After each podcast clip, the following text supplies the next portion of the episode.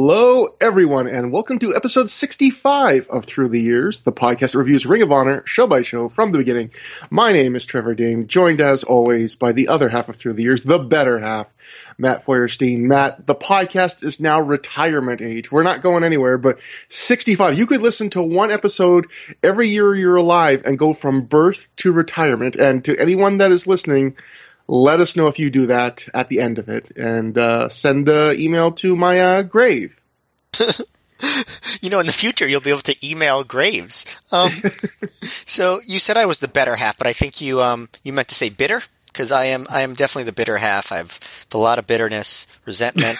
Um, but yes, you're definitely the grumpier one here, obviously. well, if you ask people I know in real life, they would say yes. Um, but you're uh, a human ray of sunshine. Come on you uh, you listeners, you deep vein thrombosos, have a lot of reason to be bitter because uh, before we started recording, Trevor and I were rapping about about Ring of Honor, about wrestling. We were doing raps, and we decided that we would leave it off air so as not to get canceled. we definitely, I swear to God, we both did raps before the start of the show. Um, yo baby, but, yo baby, yo. All right, that's that, it. That's, that's all I'm gonna do. That's all that's gonna happen. We'll say that for the through the year uncensored DVD set where we show all the clips that never made the show, but uh, yes. all, all, the Jimmy, all the all the Teddy Hart stuff that never made the show. Yeah, no, the times when uh, I, I, like did backflips and threw up right in the middle of reviewing a uh, John Walters match.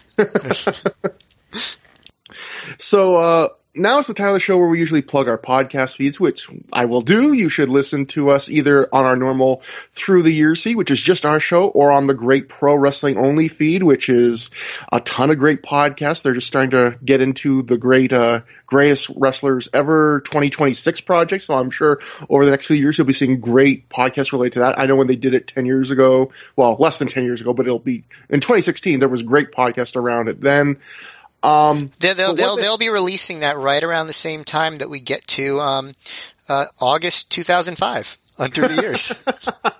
yeah, yes, exactly. The great companion piece will be getting right to the end of the summer of punk. But um, the, the thing we don't usually mention, I just thought I got a little reminder of it today, is Matt. Oh, months ago, you did uh, the hard work of uploading a ton of our old episodes to YouTube, and I see in our our uh, podcast email the other day, we got like an automated email from YouTube where almost everyone that listens to the show listens to it through on the podcast feeds, but there was it was like here's your activity for the week or something. It was one person had listened to I think over 700 minutes of us on uh, YouTube. So to whoever that person is, I mean. Uh, I'm glad it's there for you. I'm glad that, uh, you know, I uh, don't know whether to apologize or thank you for uh, listening to s- over 700 minutes of us in a relatively short span of time. But Well, thank you and I'm sorry is the alternate name for this podcast. So either one, both works. Thank you and I'm sorry um, to whoever did that.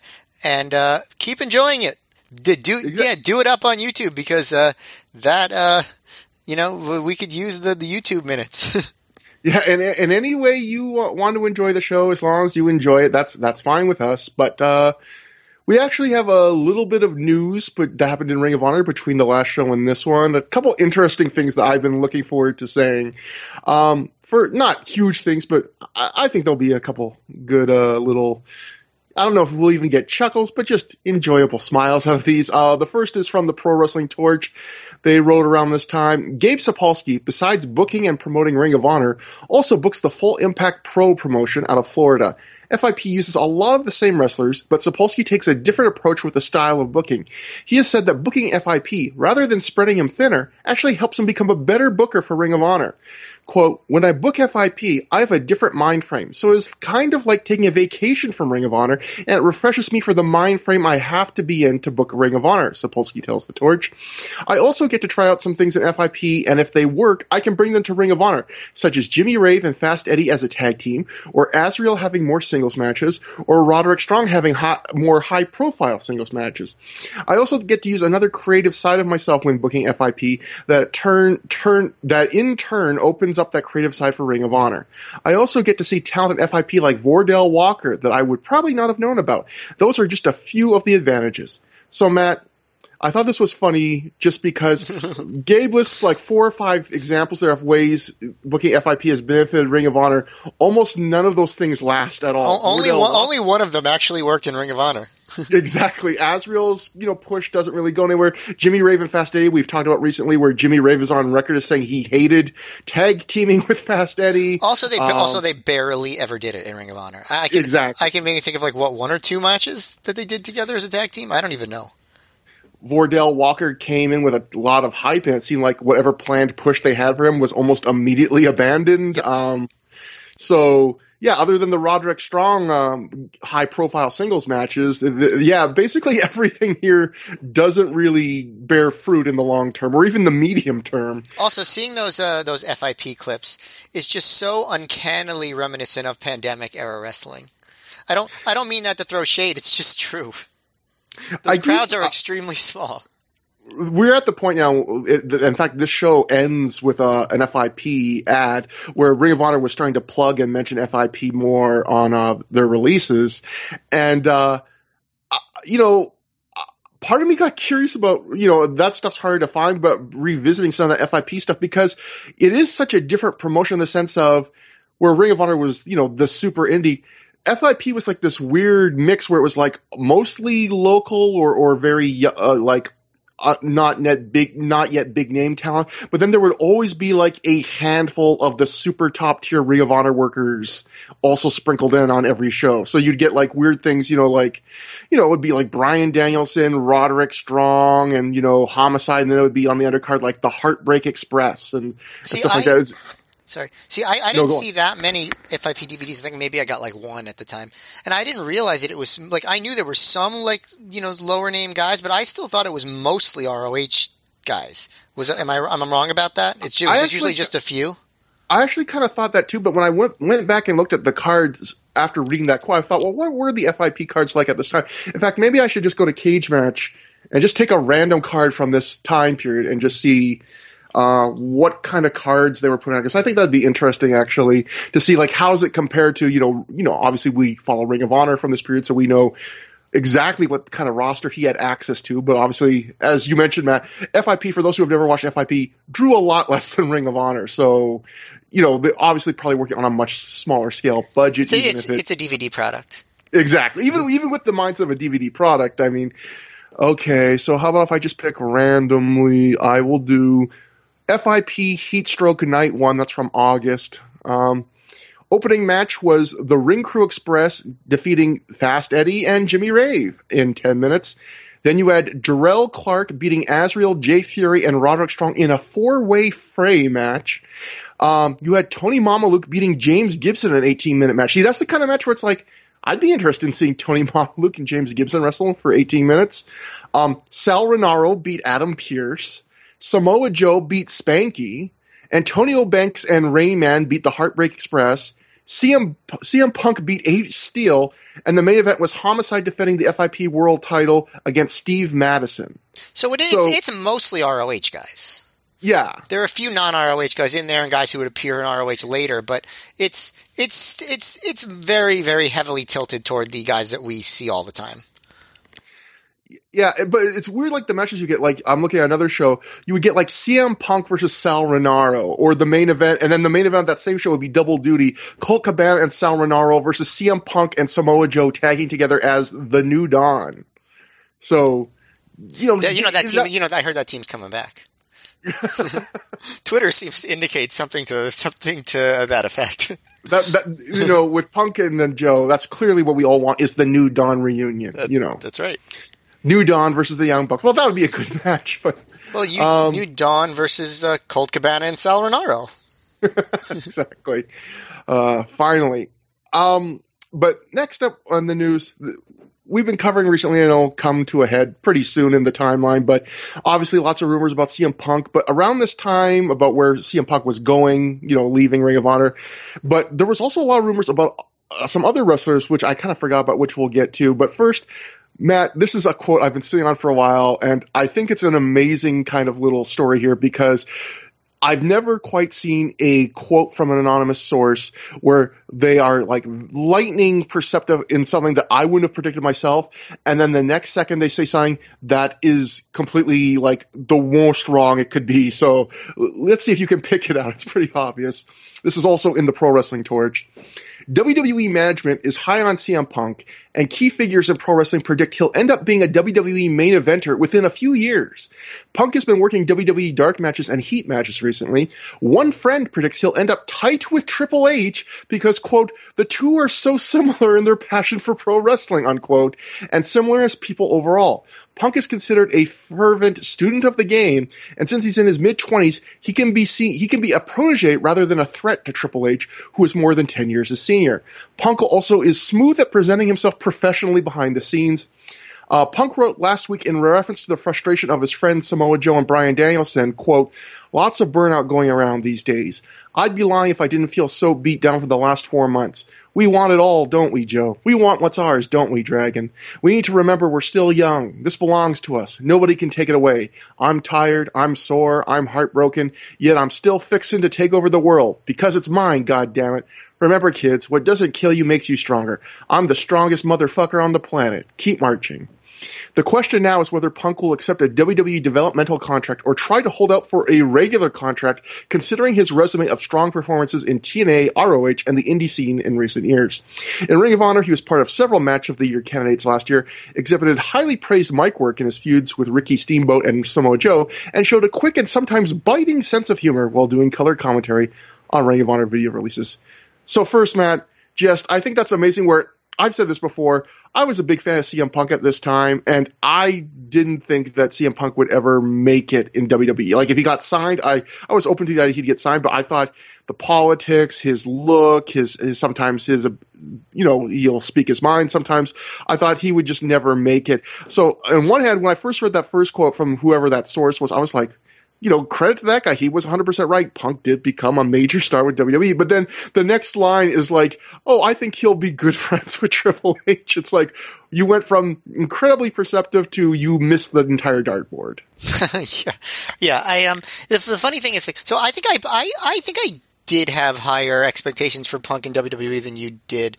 You know, Gabe was on TV saying, uh, not on TV, on DVD saying, you know, CM Punk's going to be a WrestleMania main eventer one day, and I, I bought it. You know, I think I just trusted Gabe, honestly, which you know, I mean, whatever. But I, but I think I did, and um, I remember when I went to an ROH show in uh, in July of that year, and you know Punk was already doing his like he's leaving with the title thing, and the crowd was chanting Sunday Night Heat at him, and I remember thinking like, eh, I think, I think he'll do, I think he'll do better than that. I don't think I thought that he would be like iconic the way he became for that brief time that he was, but I think I had higher expectations than just that. But uh, the other the other funny thing about that Triple H thing is you know, that's not the first time I'd heard, and nor the last time I've heard. Well, I guess it is the last time, literally, in terms of like you're the you're the only person I'm talking to right now. But um, the you know that um, that CM Punk and Triple H are very similar.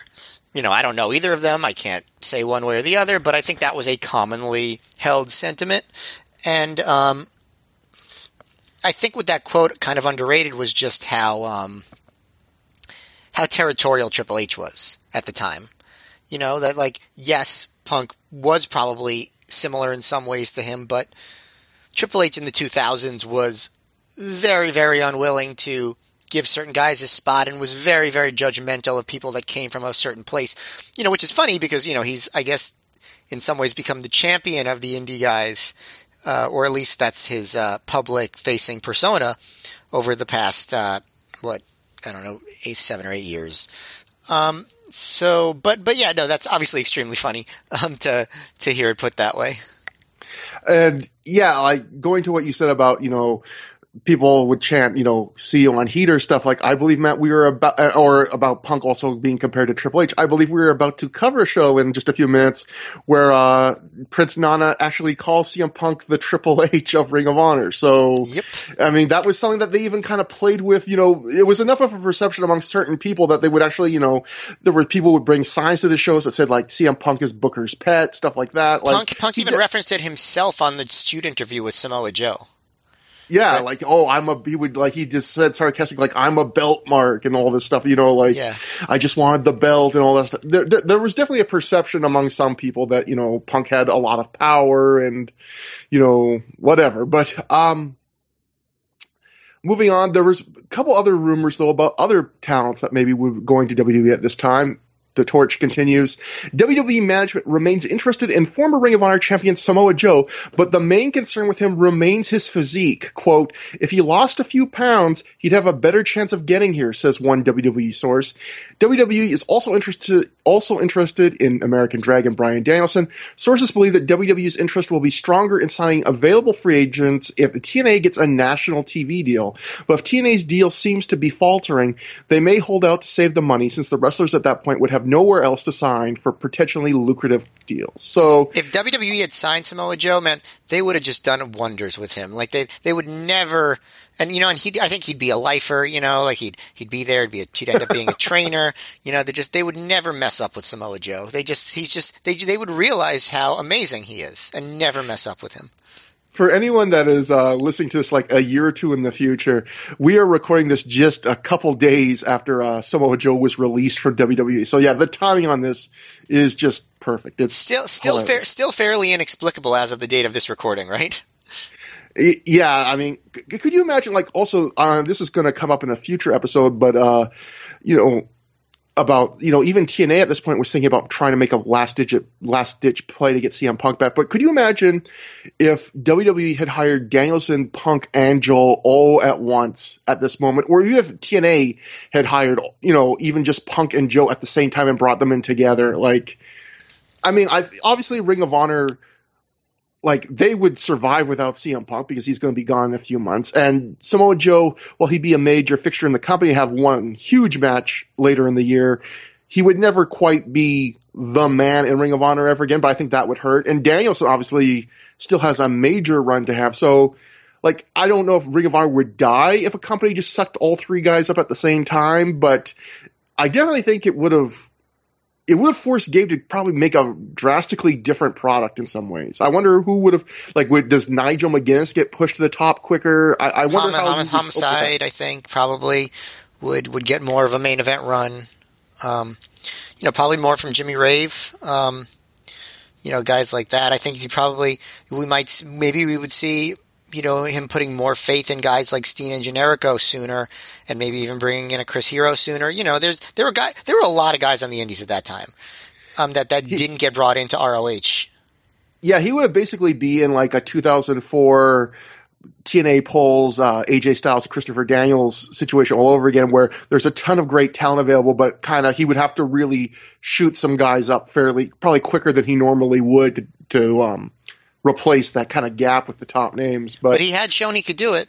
yeah, exactly. He just did that the year before. But And, and you know, he learned from Paul Heyman, and we were just talking, you know, privately recently about how Paul Heyman just was amazing at that of just taking a talent and making them a star, at least in that world.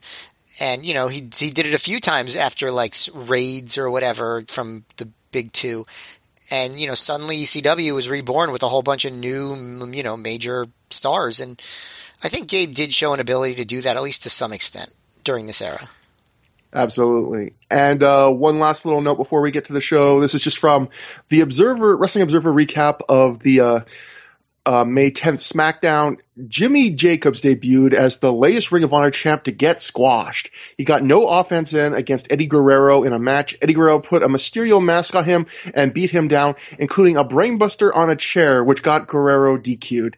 Dave, like, come on, Jimmy Jacobs got the win there. He beat Eddie Guerrero. WWE giving a huge push to Jimmy Jacobs. But I do think, Matt, this was something interesting where it feels like every time a Ring of Honor worker got extra work at this point, there was always some people going like, "Oh, was is WWE trying to destroy, you know, the credibility of the Ring of Honor champions?" And I always thought, I don't think WWE at this point really would care that much. I mean, maybe one fringe person, but I think maybe I'm wrong here because certainly WWE's history with doing everything they could to undercut competition is well known and continues to this day. But I, I think it's likely in this situ- these kind of situations, it's they want they need lots of extras for various segments. You need local wrestlers who can you know take a bump and not embarrass themselves, and probably a lot of these you know, Ring of Honor guys were happy. Well, clearly they were because they accepted the roles. Were happy to get the uh, the exposure and get to say, "Hey, I was in the ring with Eddie Guerrero." Yeah, although no one's ever gone broke overestimating the um, the maliciousness uh, behind some of WWE's booking decisions over the years. So who the heck knows? Yeah, because we're not far away from John Walters. Like this is not too long after John Walters, I think, you know, got beaten up in uh, some WE TV stuff. So that's, I guess, why people are being a little suspicious. But either way, that brings us finally to the show itself. The show we are covering tonight is The Final Showdown. It took place May 13th, 2005 at the Montgomery County Fairgrounds in Dayton, Ohio from a reported crowd of 600 fans. So this was notable because this was a fairly, pretty big crowd for Dayton and a pretty, uh, big top two matches. I think the first time Dayton ever had the steel cage. And in fact, um, Ring of Honor, according to the Torch, this was months before the show, they wrote in the Torch, Ring of Honor will bring their steel cage to the Midwest for the first time on May 13th in Dayton and May 14th in Chicago.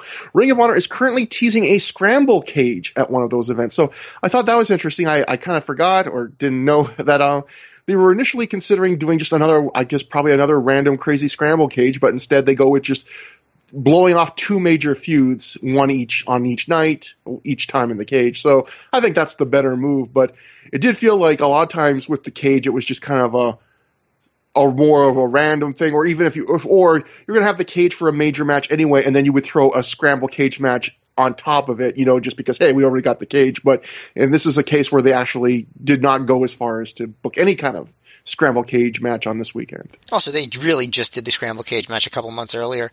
Um, but I, I do like the indiness of, hey, we are bringing the cage to the Midwest. We might as well get two shows out of it instead of just one. Exactly. Yeah. Just, we're not putting this thing on a truck and, and driving all the way to the Midwest for one show. You know, we're getting a double shot. We're doing double cage matches. But, uh, we open the show proper with Alex Shelley backstage. He says on the last show he came so close to getting revenge on Austin Aries, but he says he got something more important, which is he got a taste of it, and it's sweet, like chocolate peanut butter pie, and he's hungry like Elvis in 1975. Uh, at this point, I just wrote my notes. How is a taste of revenge more important than actual revenge? Yeah, I've uh, literally the same notes that you have. So it's it's just like, yeah, wh- why is that more important than the full thing? So uh, anyway, Shelley goes on. He says he'll be coming for Aries again, but in fact, and in fact, all three members of Generation Next now have bullseyes on their foreheads.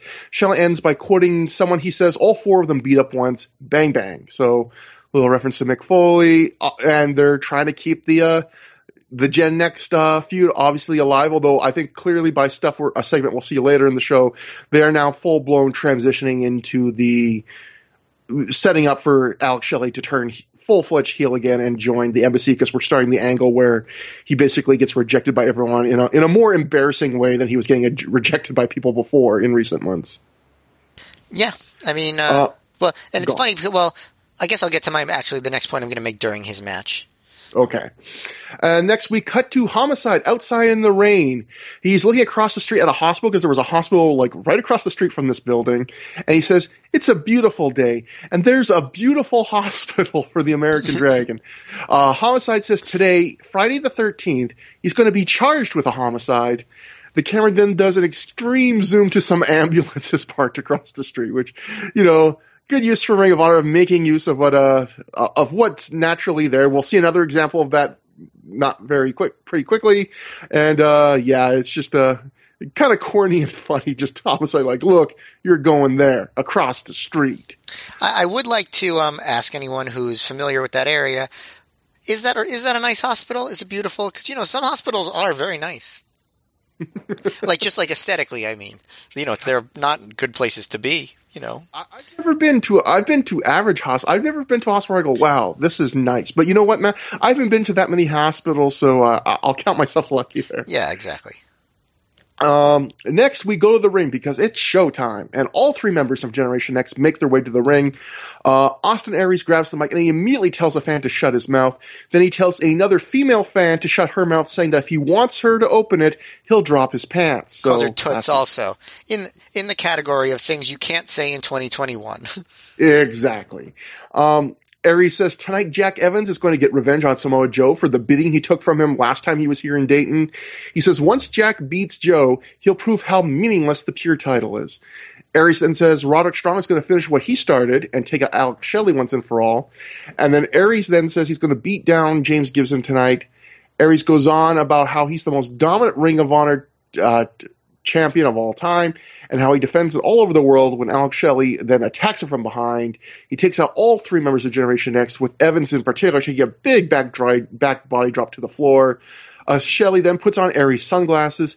He gets on the mic and he says, Roderick Strong's fingers and Jack Evans' mouth smell like Austin Aries' ass. Uh, Shelley tells Strong to send Aries and Jack to the back. Evans is complaining that Shelley broke his chain that's around his neck.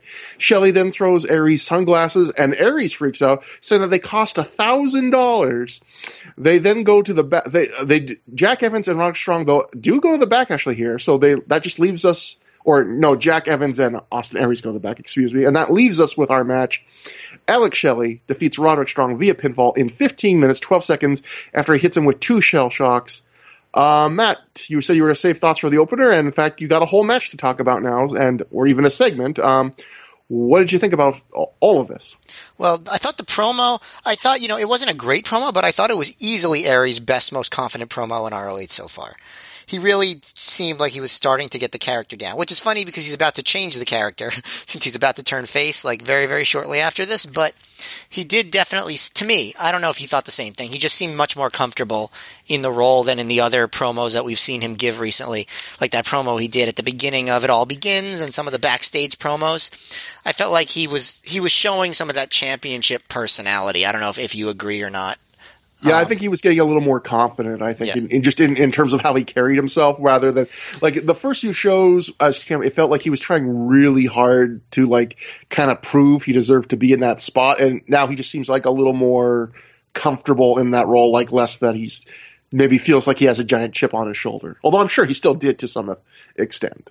Yeah, and, and I also enjoyed Evans when he came to the ring going, he looks at the camera and goes, Dayton, I can't believe we even wrestle here, which I, which I thought was a pretty good heel line to say. Um, we're getting to like almost like the last gasps of Generation Next as heels. Um, it's really very very soon that they that they make the transition to uh, to baby faces. But the the comment I was going to make is that um, even though you know you mentioned this is like when Alex Shelley starts down the path of going toward the embassy, this is the match where he felt like the biggest baby face that he's ever been to me. Like I, yeah. I, I, I felt that like he he was working like a baby face.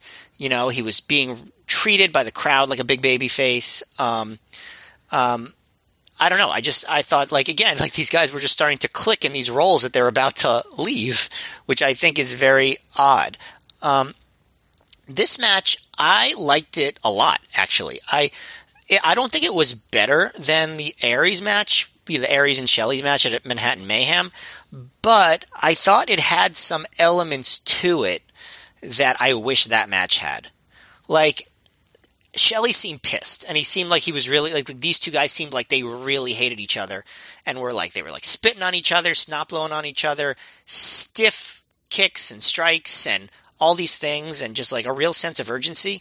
And I remember, I remember I mentioned when we reviewed Manhattan Mayhem that I thought that match between Aries and Shelley was kind of missing some of that. Like it didn't feel as personal as you would think, and this one did to me. I don't know if, if, if you saw the same thing, but I, I really felt that here, and that that elevated the match a lot to me. Um, you know, it didn't get super dramatic down the stretch or anything, but the work, you know, had a you know had a sense of urgency. It had stiffness, mixing in a bit of that, um, you know, Alex Shelley finesse, which I think is good. But you know, sh- you know, it was also very um, good for Strong because he was he's a big striker and he got to do a lot of that stuff. They had some back work, you know. Um, uh, Shelley was working on uh, on Strong's back actually, which uh, was you know kind of a turnabout.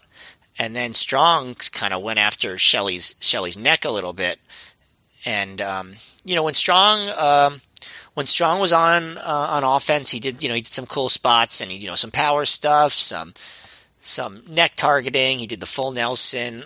Um, with his legs, which and put turned into a pin, which I always thought was cool.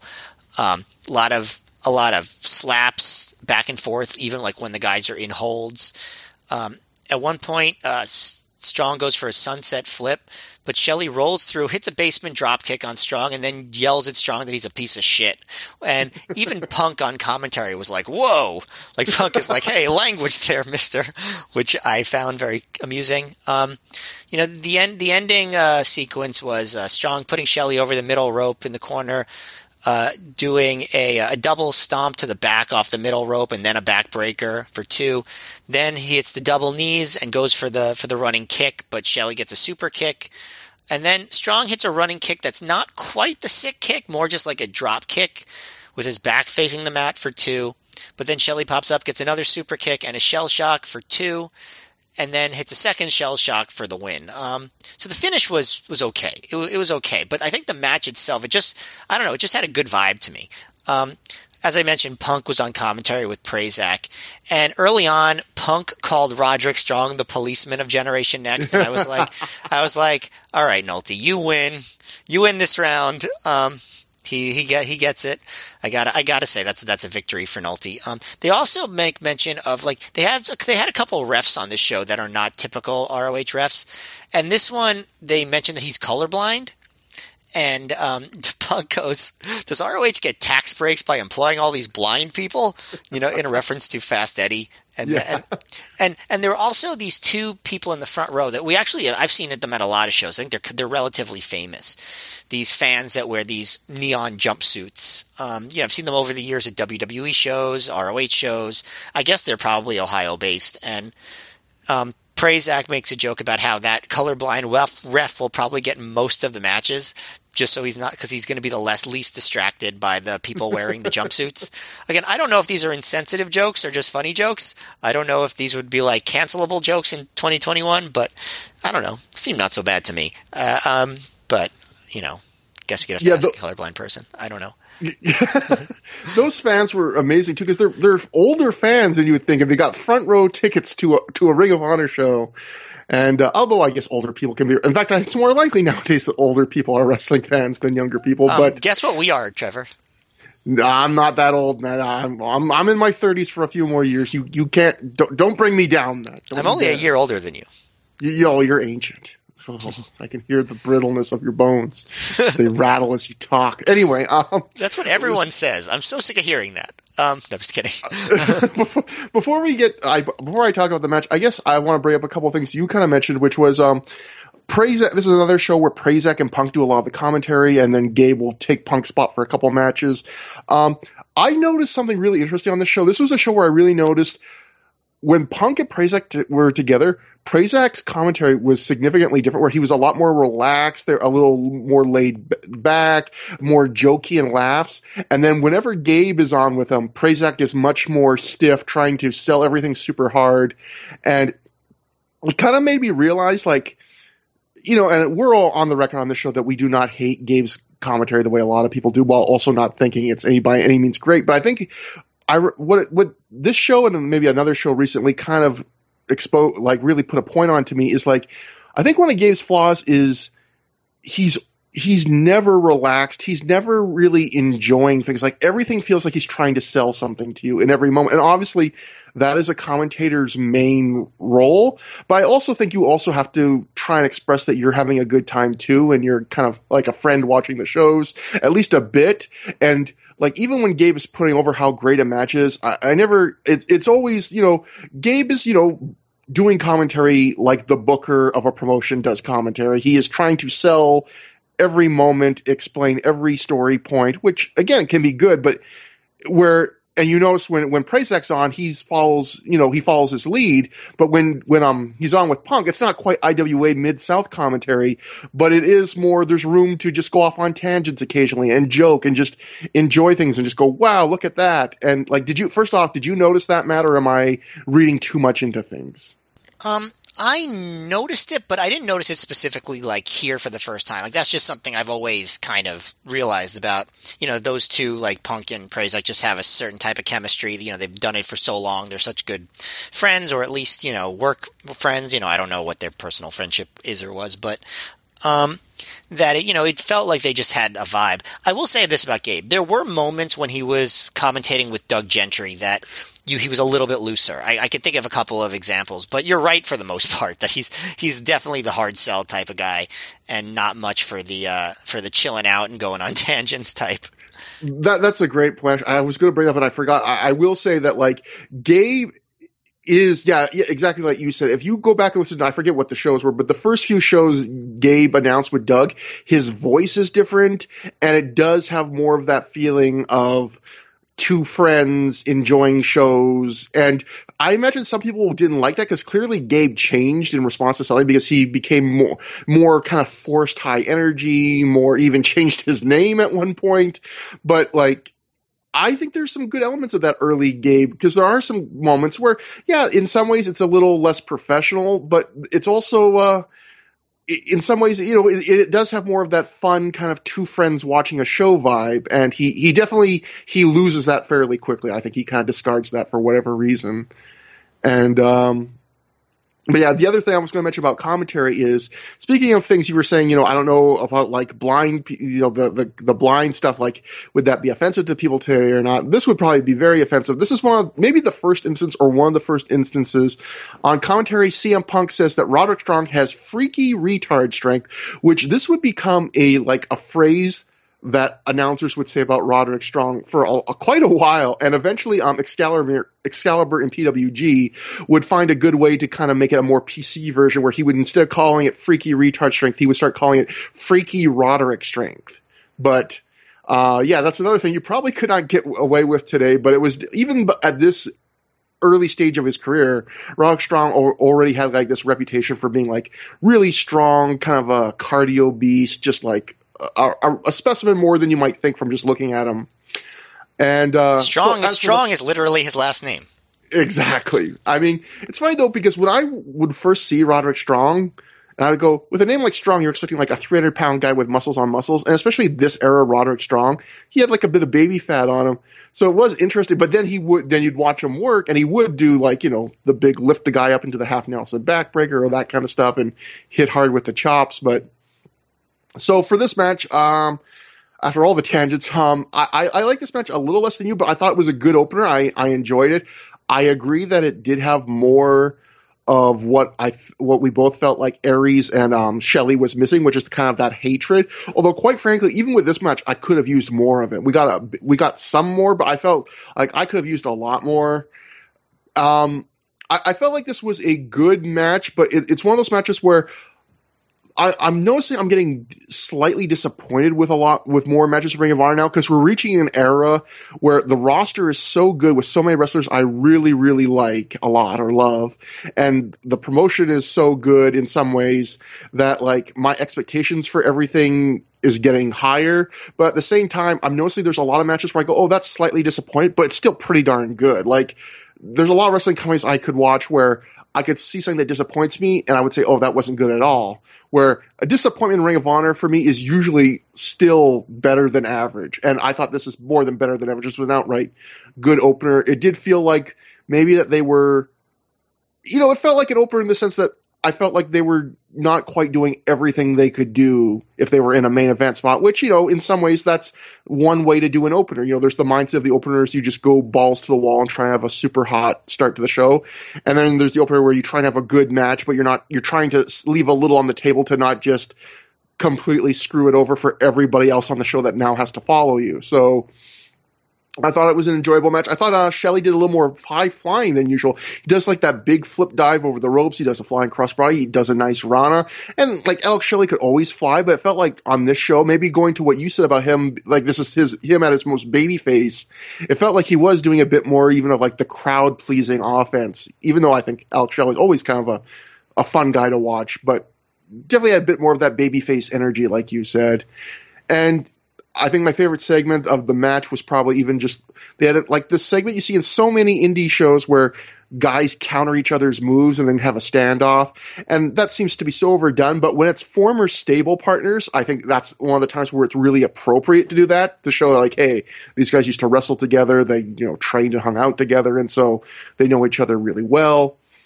And then my last thing to mention, Matt, is uh, This is another one of those shows, which is one of my least favorite Ring of Honor production things. In fact, it might be my least favorite, which is the color balance between the hard, uh, the the hard camera and the handheld ringside camera are completely different. The, I forgot anytime, to I forgot to mention that. I wrote that down too. It's very noticeable in this, especially early on. Yeah. Yeah, I mean, so anytime you you're watching it, um, the hand the hard cam is more of a blue tint, which you would kind of just quickly get used to if it matched the hard, I mean, the handheld cam. But every time the handheld cam gets cut to, it looks like you'd expect a wrestling show. It looks like a more neutral color tone, and then it cuts back and forth, so it looks like they're being shot in two different buildings almost. And it's you eventually, I eventually got used to it to some degree, but we've this is not the first time Ring of Honor's had a show like this, and it's pretty distracting. Like not even unprofessional. Some things there Ring of Honor, you know, production things where we go, oh, that's kind of just unprofessional looking. This is outright like distracting. Like it, it, it was detrimental to my enjoyment. I would say of the first couple matches of the show. Um, I'd agree.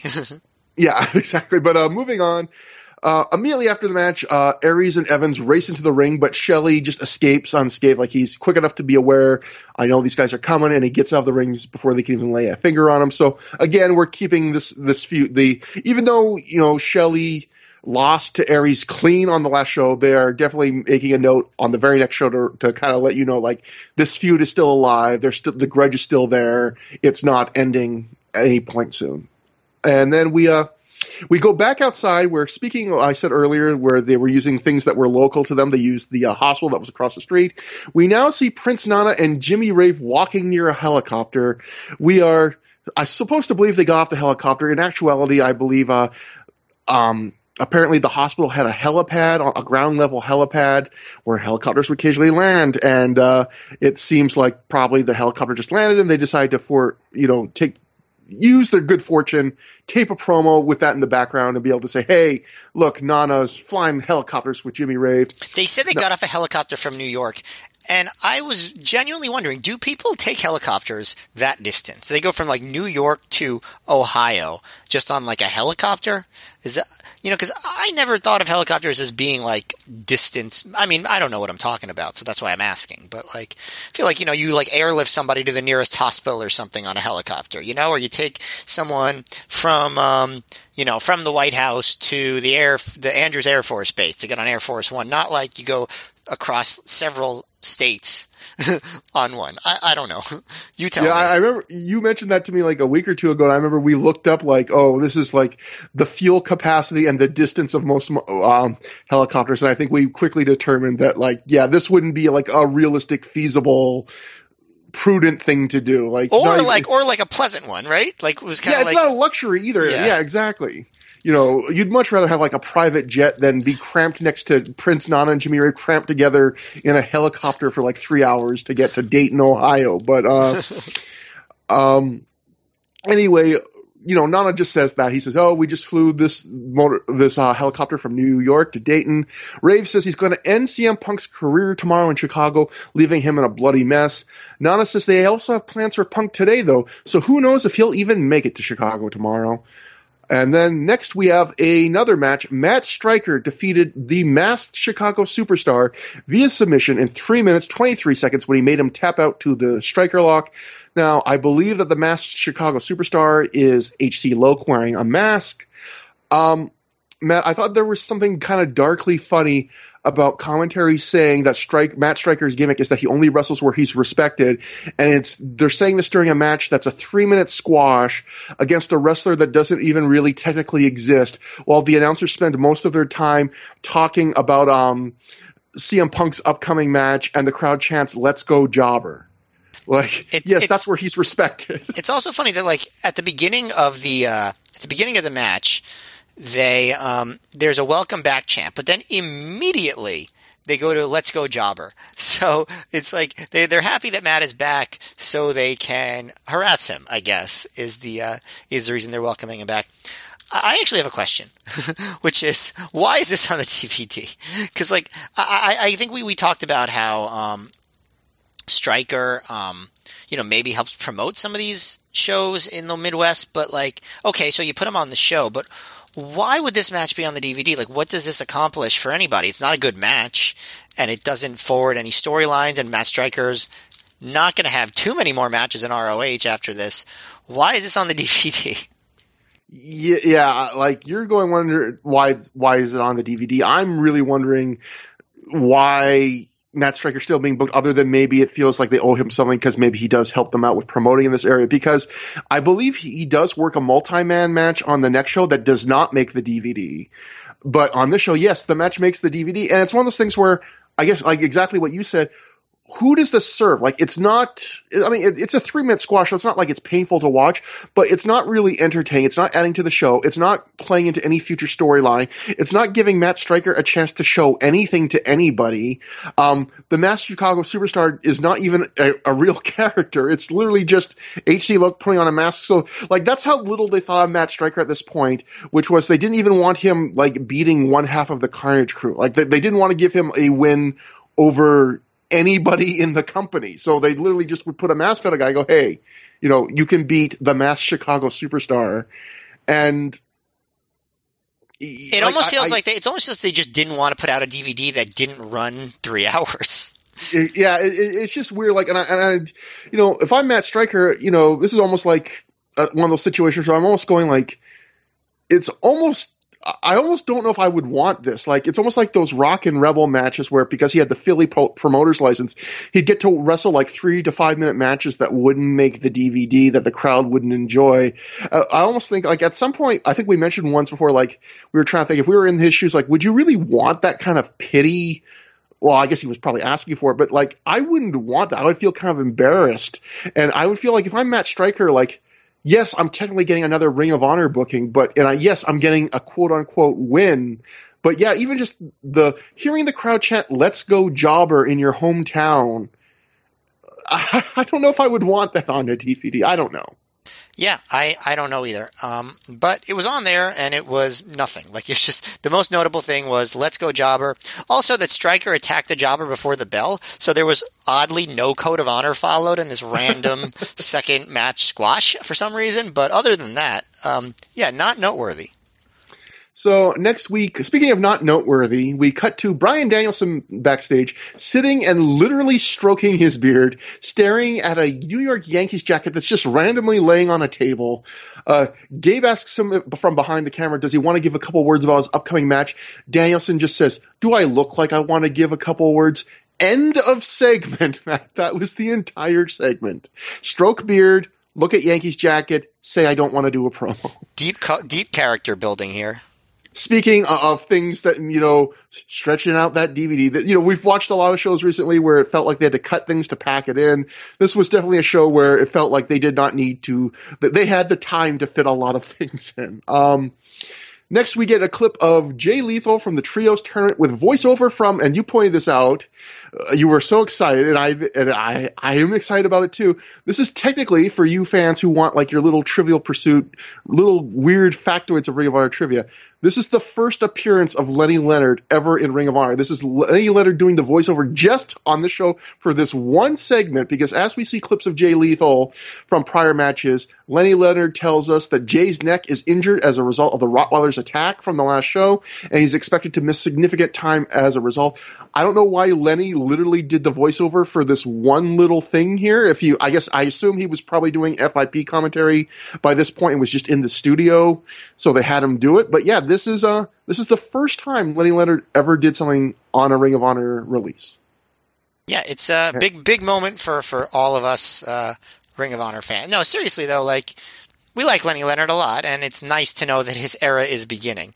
Um, the funny thing is, okay, so they they just the this segment they they use it to talk about Jay Lethal's um, you know injury from the cop killer double stomp. Um, although I think it's very funny that instead of showing a clip from that, they show a clip from the trios tournament.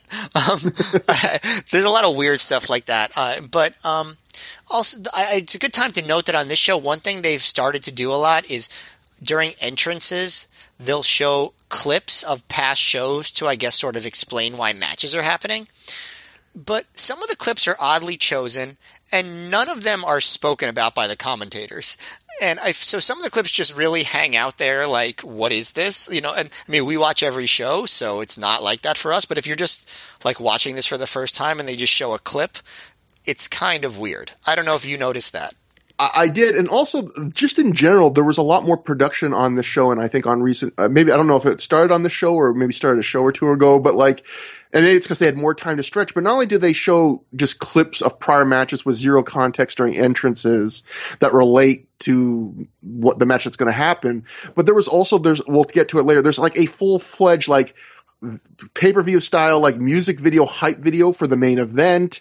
There's um you know, the FIP stuff. And there's even a couple, and Ring of Honor's done this before, but I think there's at least a couple on the show, like instant replays of big spots, like during the main event and uh, maybe one other match or something. So like definitely more video production on the show than you're used to in Ring of Honor, even if it's like, like you said, they're not always taking full advantage of it, of actually like referencing, oh, this is what you just saw. But definitely I think more than we've ever seen before. I would say on this show in terms of just the sheer amount of like stuff like that. Yeah, they're doing a lot of it, but they're doing it in like a weird way that doesn't like maximize effectiveness. Uh, they for some reason they have this very strong inclination to during this era of not having the announcers talk during anything except for an actual bell to bell match. Like they did that's kind of like their mo for years at this point but I feel like they, they, they hold to it a little bit too hard. Like, you know, if they're going to show a past clip, why not just have the announcers explain what we're seeing? Like, I don't understand why they have this, this, this rule about that, about the announcers only talk during matches and that's it. I don't get it, but yeah, I mean, it's not that big of a deal, but it's just a weird, it's a weird thing. So to sum up that segment, if you have anyone that thinks they're a real Ring of Honor super fan, be like, I want to bet you 10 bucks that you don't know when Lenny Leonard's first Ring of Honor show was. And maybe they'll say, you know, the first show he announced, which I actually don't remember at this point, and then you can trip up and go, ah, it was the final showdown. And that's definitely a real thing that could happen between two people on this planet. That would make bets like that. Definitely not just a completely unrealistic hypothetical. It would but, happen between Trevor and me, and then in a year we get to see who has the worst memory. Mm. it will definitely be me that has the worst memory. I um, I don't know. Sheer terror at the things I forget, but. Next up, we got a four corner survival match. Jack Evans defeated Delirious Ebetaro and Samoa Joe in 13 minutes 20 seconds when he pins Delirious after he hits the 630 splash. So before the match, Joe gets on the mic and he says that the champ is here because this is his first match in Ring of Honor after winning the pure title. He gets to come out as his entrance again to the champ is here, which was played after he won the title on the last show, but it's his back to being his entrance theme. Um, Ebetaro keeps photobombing Joe's shots, which is pretty hilarious. Uh, Joe says because he recently got ran into a got run into a brick wall, the brick wall that is the Rottweilers. Ring of Honor decided tonight to give him the night off. And he, before he can say off, he changes and goes, uh, to take it easy on me, which draws laughs from the crowd. Joe calls his opponents all fine competitors in their own way. So if anyone pins him tonight, even though this is nowhere near what pure wrestling should be, they can hold possession of his title until he comes to get it back. Um, at this point, uh, we'll get our first note of the night. We had someone, a fan of the show, emailed us with some live notes, so I'm going to sprinkle a couple of those throughout the show when they're uh, applicable. Ronnie, I don't know if I should give his last name or not, so I'll just say Ronnie. He wrote for this match. I remember everyone being confused after the four-way match. During Samoa Joe's promo before the match, a lot of people in the crowd thought he said he was putting the pure title on the line. So when Jack Evans won, and I couldn't even remember who won until I looked at the results, everyone thought Joe lost the title. I remember I bought the DVD just so I could try to actually figure out just what Joe did. So yeah, it, it is a little. I mean, I, I could get it from listening to his promo, but I guess you know I think they've done this before. Joe did this once before, maybe yeah, before yeah. when he was world champ, with the idea which is he will say, "Look, I don't have to defend my title tonight, but if anyone directly pins me, I'll give them the title." But the the implied thing of, of that is if I lose the match but no one pins me, I'm not losing the title. So I can understand why that would be confusing to people because that's kind of a weird step to also, especially just drop on people. Also, yeah, it was supposed to be a reference to 2003 and like how many of these people were even watching in 2003 at this point. Like the way it was when, so it was the first night that he, um, he was ROH champion and he did the same thing with when he was against, um, I'm trying to think, it was like Tom Carter and Colt Cabana and I forget who the was it like Hernandez or somebody Yeah. like that or something? I think he did, or did he have a singles? I don't even remember. It might I'm have not been, sure either. Might have been Hernandez. I, I, Speaking I- of our memories, yeah, uh, yeah, or maybe it was maybe it was just a three. Or maybe Matt. I think Matt Striker actually might have been one of them. And um, um, what was I going to say? Oh yeah. So yeah, the, the idea was that he was um, he was not even that he was putting the belt on the line. It was that if somebody pins me, they get to take possession of the title. Like they were very vague about it. Like they just get to hold the belt, which is like okay, great. Like that's. I mean, does that mean anything? I don't know. But there was this was supposed to be a callback to that. Um, and yeah, I if you were there live, I with with their sound quality, I'm sure that that was not very clear. and here's how deep a cut it was. Until you mentioned it, Matt, I didn't even remember that that was a callback to that. But now that you think of it, yeah, because Joe's in the exact same position. He's the newly won champion, and although I think the conceit of that that one where he was the world champion, that four way, I think it was a four way, was the idea that he was booked for this match before he became champion, so he didn't technically have to defend the title, but he was like saying, you know, I'm going to be a fighting champion, unlike Xavier. So hey, if someone beats me tonight, directly pins me, I'll, I'll give them the title. But I think that in that match it was a moot point. I think because I think Joe takes the fall and that he wins that match, so it doesn't Right. matter. No one gets confused. He just wins. I think. So um, anyway, for this match itself. Oh, one thing before I talk about the match. So it's kind of funny. Jay Lethal, they were doing a storyline injury from the Rottweilers attack at the end of the last show, Manhattan Mayhem. Samoa Joe was actually the guy in that team that got legit hurt in Manhattan Mayhem, apparently, because the Observer said that uh, actually when um when Low Ki did the flying top rope double stomp as Joe was draped on the ropes, it caused the rope to kind of snap back at Joe on a weird way he wasn't expecting, and it legitimately injured his ribs, which explains why he barely works on this in this match, and he does not work the next night. He just signs autographs. He does not work a match on the show. He does work an interview segment. So kind of funny. Jay Lethal's the guy that's being written out for a little while, given a little break, and Joe is actually the guy who got hurt from those that segment. But um, so the story of this match is this is easily the most silly, goofy, over the top comedy match Ring of Honor had ever done to, up to this point. Joe only wrestled, I think, tags in a couple times in the match to do a couple brief exchanges. This is almost all Delirious Ebetaro, who is Ebessan, who the announcers actually make a note during Eb- Ebetaro's entrance to say that, like, due to uh, I forget exactly how they put it, but basically because of uh his John, I think they said something like because his by Bobby Crusoe's son because because his Japanese contract expired, he is now known as Ebetaro instead of Ebessan. And I, it's funny because when I looked online, Ebetaro is spelled E B E T A R O. The Ring of Honor graphic spells it instead of R O at the end, it says R O H at the end. So I don't know if that was intentional or probably just a typo or who's right there. But um, so you get lots of comedy. You Ebetaro get- the years.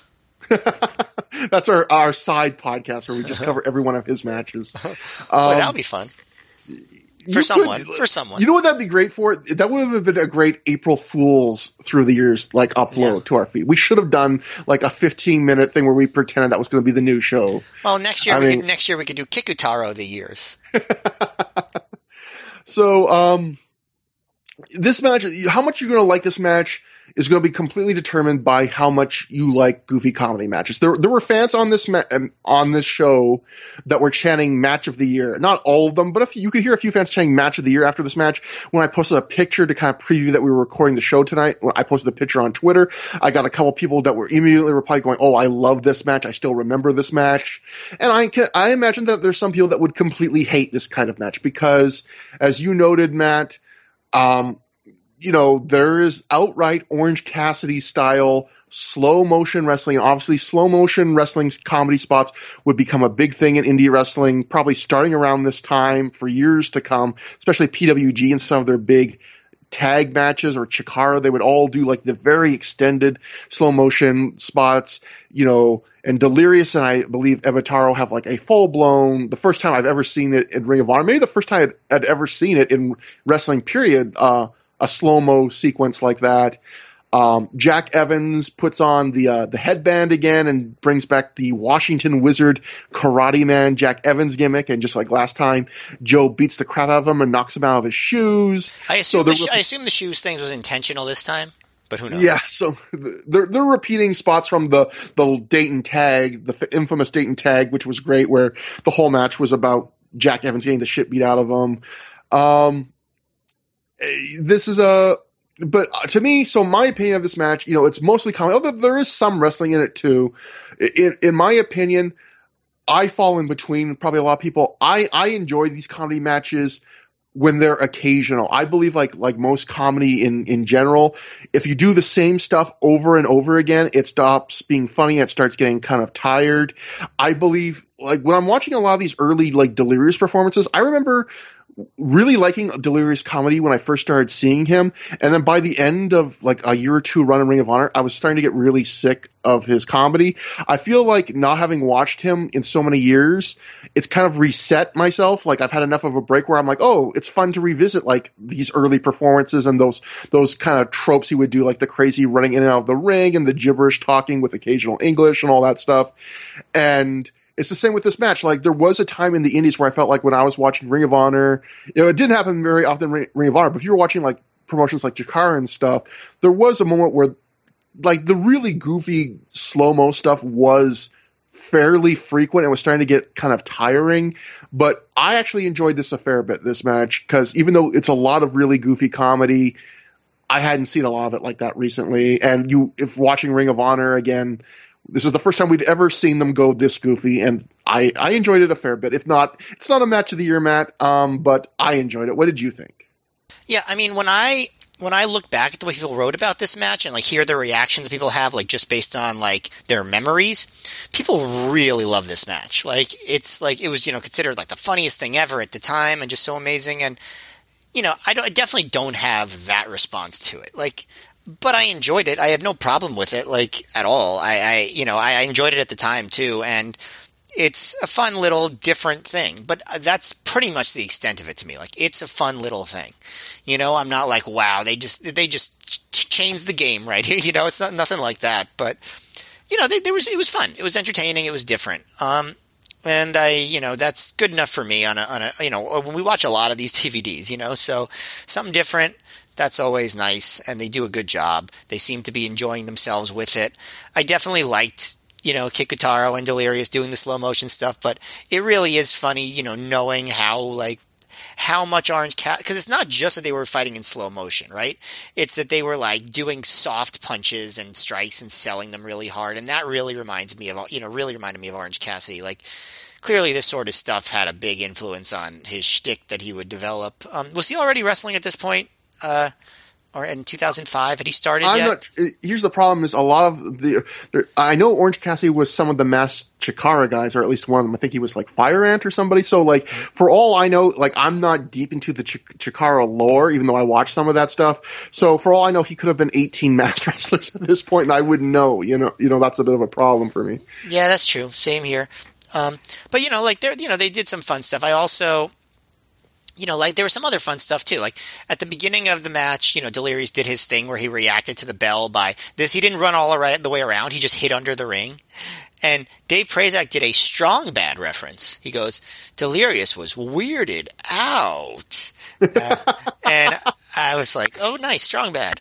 That was the mid 2000s. Um, um, and I also liked that, you know, Jack Evans, he would do a bunch of break dances and stuff. And you know, Ebetaro would just stomp on his head and yell, "What are you doing, man?"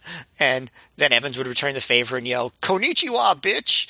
And and then Evans also was saying "boom" a lot. I don't know if you noticed that. He would just be like "boom," like whenever he would do like anything early on, like a break dance or a kick or a move, he just look at somebody and go "boom."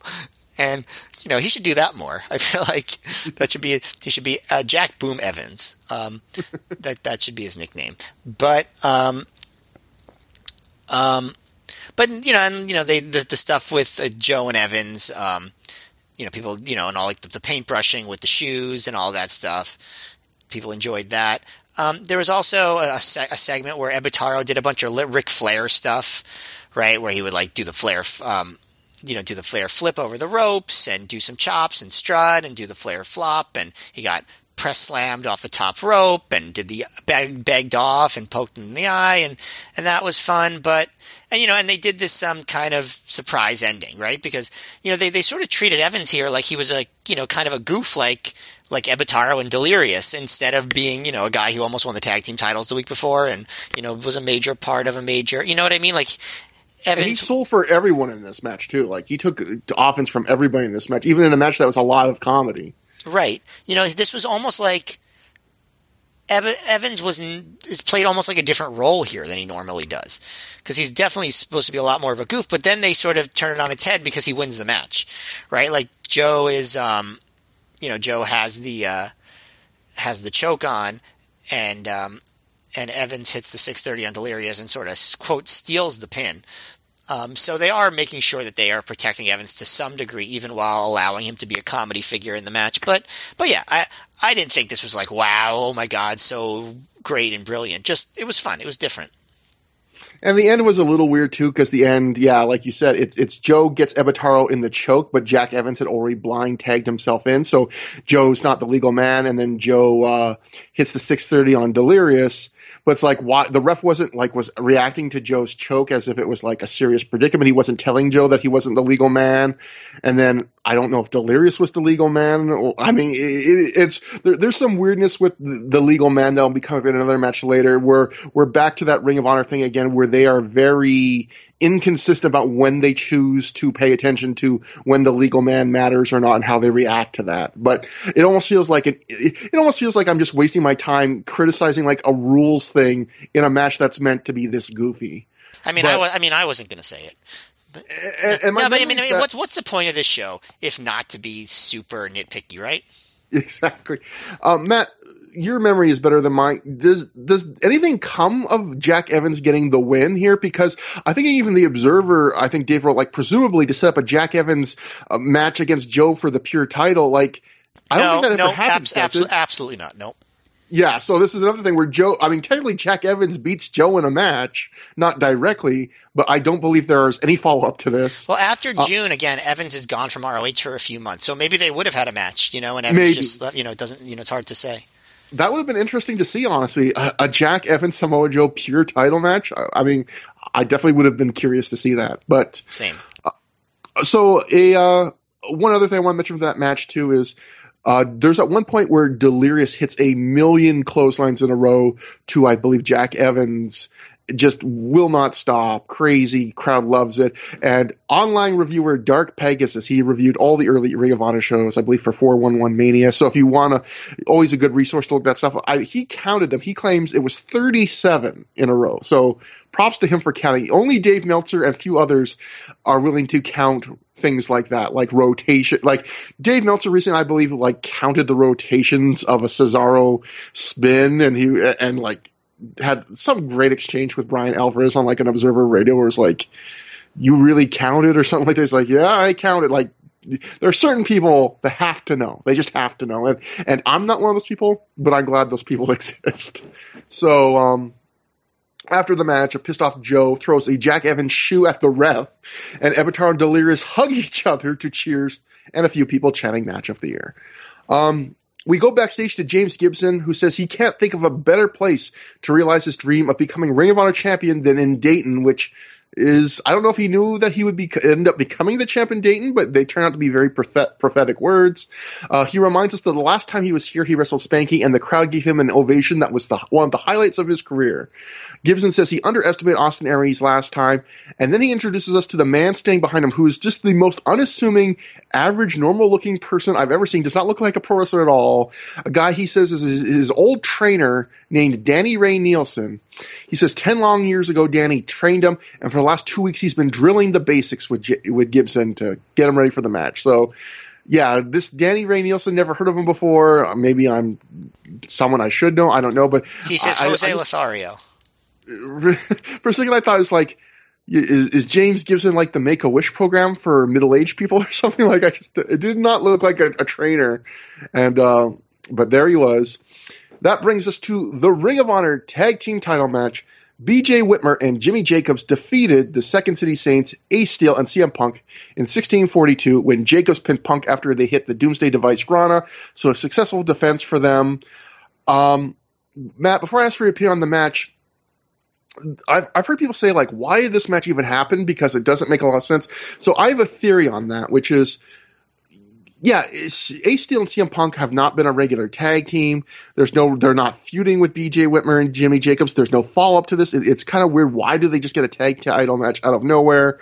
And I think the storyline reason, in a weird way, is part. The, I I have to wonder. I would love, you know. And Gabe has said that his memory on like old stuff he's booked from years ago was really bad, but he probably wouldn't have an answer. But I would love to know if he actually had originally booked this match when BJ and Danny Maff won the tag titles and he thought we'd get to this because the only way this match makes sense to me is if the idea that, hey, BJ Whitmer and Dan Maff had that great hardcore match that ended the Prophecy in Second City Saints feud. They had that against Ace Steel and CM Punk, and Ace Steel and CM Punk beat them there. So it makes sense that when BJ and Maff win the tag titles, that you would give Ace and Punk a tag title match, even though basically Ace and Punk have not really teamed together since then as a, as a tag team and don't really deserve a tag title shot. You can at least say, hey, they beat the champs. They have a win over them. They deserve a shot. And in fact, the clips they show, as you've mentioned before, with no context by the announcers, are of like that feud uh, and of BJ Whitmer and Punk feuding. And it makes perfect sense if it was BJ Whitmer and Dan Maff, but it's BJ Whitmer and Jimmy Jacobs, which makes it, I, I can understand why people would go on the face, why is this match happening? But did you notice that, what the clip was that they showed of Punk and Whitmer at the uh, at the Chicago Street Fight? What was that one again? No, I, I what was it? It was just they were standing in the ring and there were a bunch of chairs in the ring. Like it was after the chairs were thrown. They didn't show any moves being done. They were just standing there. so um, Matt, weird this choices. uh, what did you think about this this match? Uh, you know, definitely on paper you know, not the sexiest match, but there's some good talent in this match. Isn't Ace Steel called Sexy Ace Steel? Okay, so technically this is a sexy match. Yeah, you, technically, you know technically this is the sexiest match on the show. Technically, like just purely from a technical standpoint.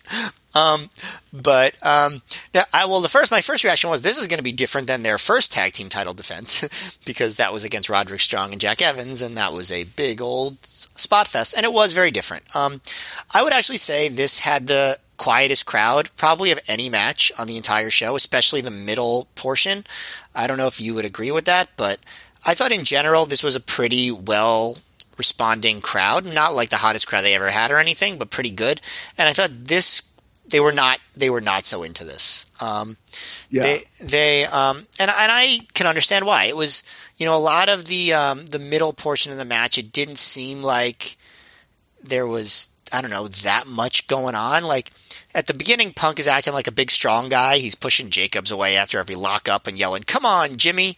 And I was like, "Is Punk being a bully or just a competitor?" I don't know.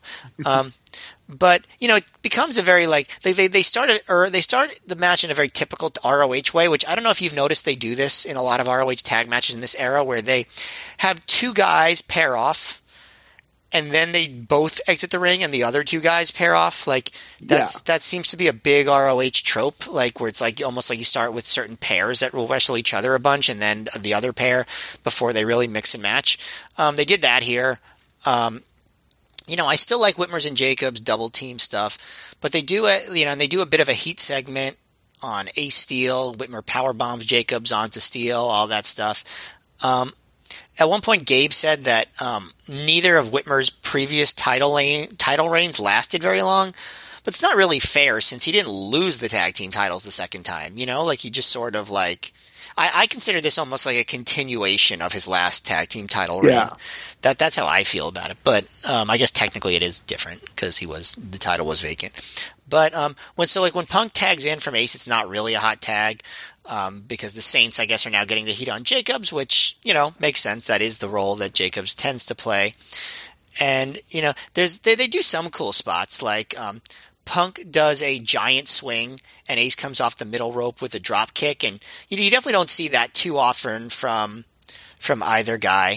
Um, so I thought that was a good spot. So you know they did some good stuff. They they work over Jacobs back. Um, you know, Ace does this wacky Indian deathlock butterfly arm hold where he tries to bend Jacobs in half, and you know Whitmer keeps breaking it up. Um, Punk and Steel go for a delayed double team vertical suplex, and Punk finishes it on his own. And I would have loved to have Dave Meltzer there to count that one um, to see how long he held him up. But um, but you know, so they work on Jacobs for a while, and they're selling Jacobs' toughness and Whitmer. But but the thing is, Whitmer keeps making the save every time. So if if he keeps getting saved, is he really being tough, or is his um, or is his partner just not showing any mercy to him? And like right, like I don't know. It's it's kind of a weird and I know that's something uh, Shane Hagadorn complained about these these matches on, on, an, on an honorable mention their podcast at around this time, where if you make a save on every near fall, you're kind of like diluting the impact of making a save because the idea of a save is kind of you're putting over how big uh, a near fall could potentially be. Like, oh, I'm only making the save because I really think my partner's in danger of losing after that move. And if you make the if you make a save all the time, you're you're basically like watering that down. That, that all of a sudden doesn't have an impact. Right. I guess that's classic wrestling, like veteran psychology too, right? Like only make the save at the big at the biggest moment, so that it has the most, um, so that it has the most impact, right? Um, yeah. And you know, I guess you know that it's not something that a lot of people abide by a lot of the time, yeah. but um, but you know, and like Whitmer gets a gets a hot tag at one point, and it doesn't have much heat, but he is a house of fire, and he's you know dropping Punk on his head and doing rolling suplexes on Ace Steel and power bombing him. But when he's power bombing him, Ace drops down, leaving him to get exposed to get hit with a shining wizard by Punk. Then Jacobs comes off the top rope against Punk, but Punk catches him, puts him in a break, a backbreaker. Then um, the Saints double team Whitmer. Punk hits a top rope leg drop for two, and the crowd is starting to get into this sequence. Um, but it doesn't seem like they really buy that Punk and Steel have a chance of winning. Um, they do a um, a power bomb top rope clothesline combo and cover Whitmer. Jacobs makes the save there. Then um, Punk gets does get a pop by this like wacky head dropping suplex on Whitmer, and he gets Whitmer in the anaconda vice but um, Jimmy crotches Ace on the top rope and then breaks up the Anaconda Vice with a back senton. Um, Jacobs ducks a punk clothesline, hits a tope onto Ace. So you know they're getting you know getting exciting as the as the match uh, goes down the stretch. Whitmer hits the exploder on Punk and gets two, um, even though he defi- definitely was not the legal man there. Um, uh, then Whitmer and Jacobs hit the Doomsday Rana on Punk and get the pin. So I will say I was excited that they won with that move because you know we did complain about two straight shows where they hit that move and it was the best spot of the match and they kept going. Um, but um, it was surprising that Punk took the fall. I have to say, um, you know, given that you know why wouldn't Ace take the fall? They're not doing anything with him. But you know, good for him. Um, I thought that the I thought that you know, like I said, the crowd wasn't so hot for it. I thought there were a lot of boring parts, and it wasn't the smoothest. I thought it was just okay, but the uh, the finishing sequence I thought was actually very good, but it was so short that I don't think that really changed my general opinion of the match itself. It was okay. Uh, I, it's one. This is one of those matches where I agree with your review a lot, but I actually I liked it a little bit more. I thought this ended up being like a low good, like a three, three and a quarter star, very, like a low good match. But I would say for the first half, I was kind of bored by this match, and I was thinking, man, I'm this is I'm really not enjoying this match. But I felt like right at the point, basically when Jimmy Jacobs started being in in peril and getting beaten up and taking moves like you said, like the big giant swing drop kick and stuff like that. I felt from that point on, the match was significantly better, and it picked up enough that by the end I was like, oh, that was an enjoyable tag. But that first half is about as boring as this era of Ring of Honor gets for this level of talent. It, it, just there's nothing really going on, and there is an interesting story you they kind of try to tell before the match, but they don't really tell it in the match, which is. Before the match, Jimmy Jacobs shakes hands with Ace and Punk, and Whitmer's not happy that Jimmy is doing that. He's like, don't do that. And Punk and BJ then shove each other, which turns into this like Ace Steel BJ brawl that sees Punk shove Jimmy away when Jimmy's trying to help out his partner. And it, in that, that little opening pre-match segment, it is giving you some real storytelling because it makes sense where in recent months, at the end of uh, 2004, you know, Jimmy Jacobs was almost like an unofficial member of the Second City Saints in their feud against Generation Next. He would team with them in a couple of big tag matches and stuff like that. So it makes sense that he's friends with them, but BJ Whitmer has all that history with the Prophecy feud where he can't stand Punk and Steel. But yet in the match itself, they don't really tell that story. That's, that, that's the story that's basically told before the match and then after the match, basically. But the match itself, again, yeah, it kind of boring. The first half is boring. So how much I think people will like this match depends on how much you think the second half redeems. And I think I felt like the second half redeemed it a bit more maybe than you felt it did. Uh, I agree with you. It's nice to finally see uh, Jacobs and uh, BJ win with the Doomsday Rana instead of just tossing out in the middle of the match as a random near fall because clearly that's like the coolest move they've got. And yeah, Punk does the you would expect Ace Steel to lose. Punk does the direct job, and he does it for Jimmy Jacobs. And I wonder if that was a Punk choice or not because. Uh, I, I, I, would think it would have to be that that, that that that kind of thing.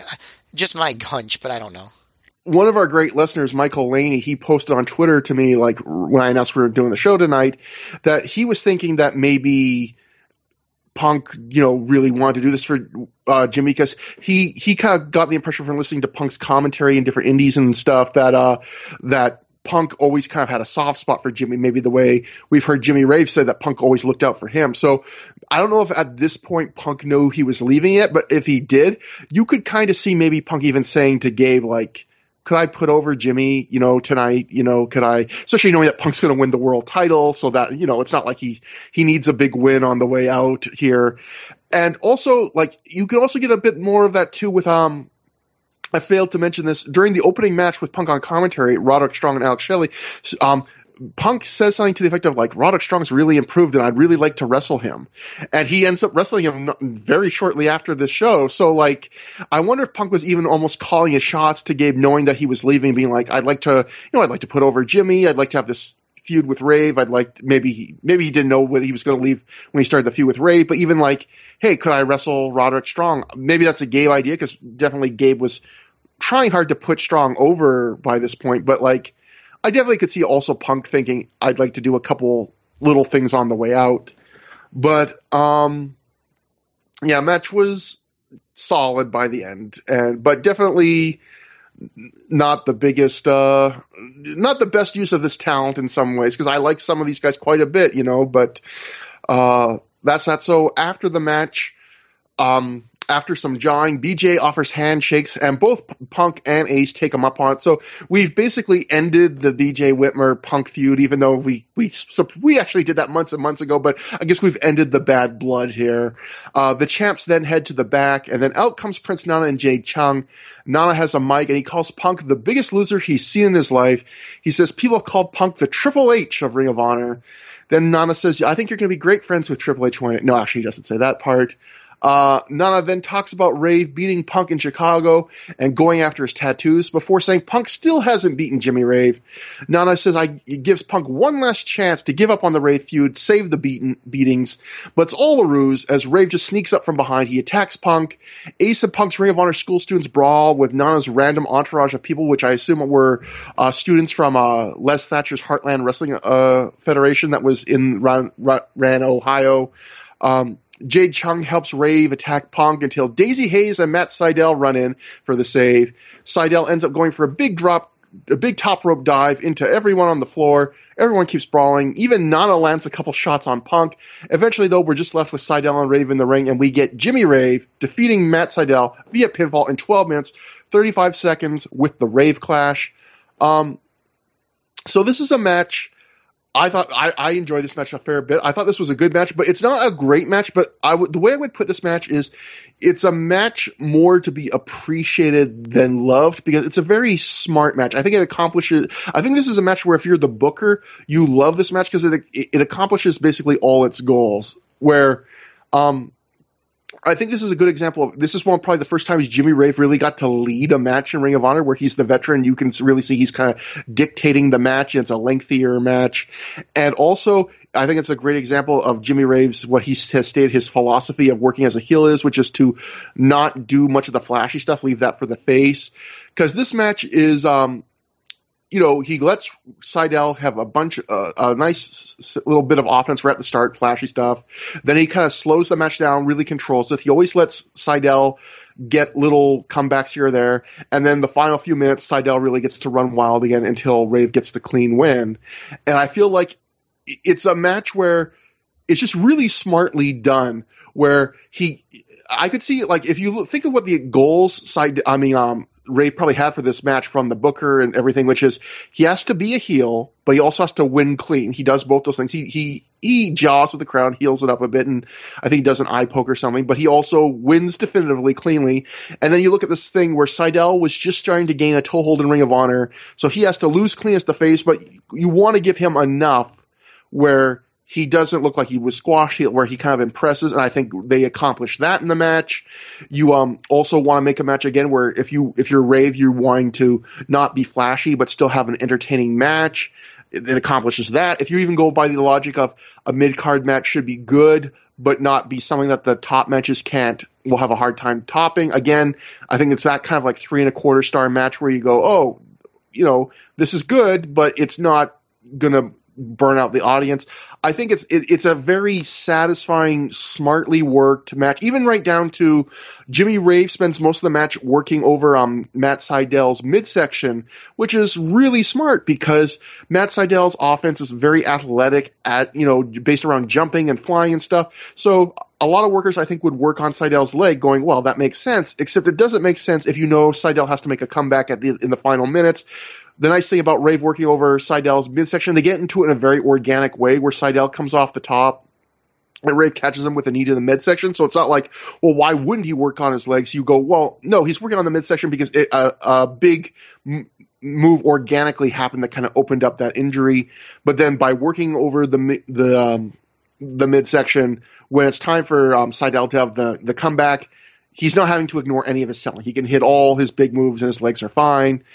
And yeah, and, and I also want to make, even though I think this match is more methodical than some Ring of Honor matches, I also don't want to make it sound like like there's not big spots because there's a big near fall on the Here It Is driver from Matt Sydal where the crowd buys he could win. Um, there, he does the moonsault belly to belly, which is still just a crazy spot even all these years later. And overall, yeah, this is just an outright good little, very smartly worked mid card match. I thought. Yeah, um, this is one of those matches where I th- I had a much stronger positive reaction than you do. You not that I think it's like so much better than you said it was. Like I don't think it's a great match, but I thought the the level of good that it was was a bigger deal, I guess, than what you said because I guess it's all about expectations. Like you were mentioning earlier, your expectations. You know, like you like you were disappointed a little bit in Shelley versus Strong. Um, and my sort of feeling is that maybe it's because of, like this is an era of ROH that I feel like I remember very well. So if I don't remember a match that well, my general feeling is, oh, you know, it probably wasn't that good, you know?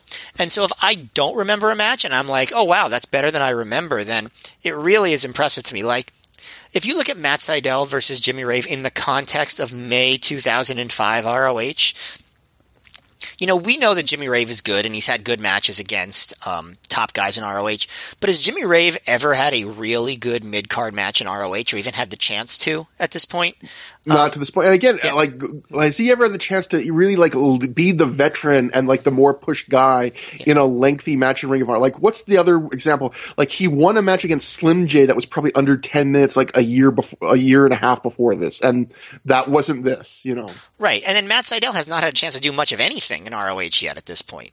And yet they follow the tag title match with one of the biggest stars in the company and the tag team champions, and they get much more heat than them and have a much more entertaining match. Like to me, that's very impressive.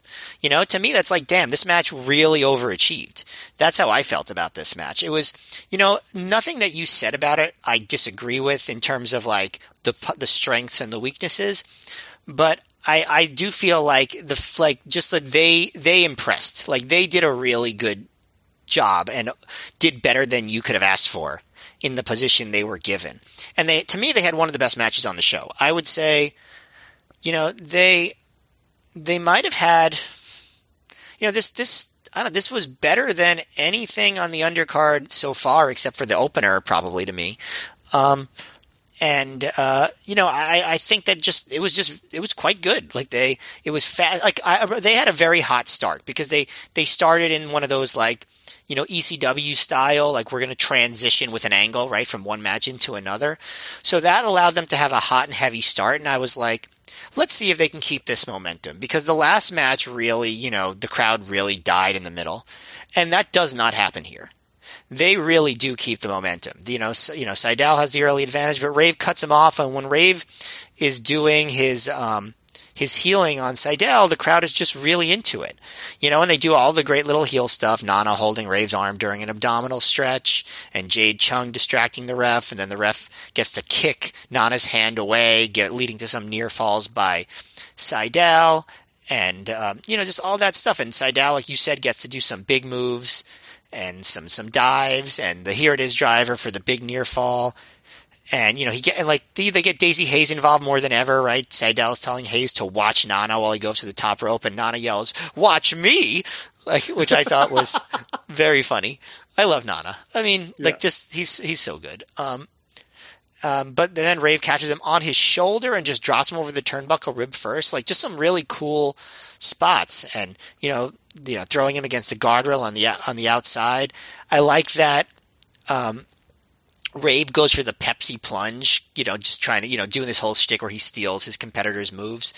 Um, but Sydal reverses into the moonsault belly to belly, and um, the crowd yells bullshit um, when uh, when Rave kicks out. And I thought that was actually maybe even the best near fall. And the, and you hear one fan yell, "That's why we hate you, Sinclair!"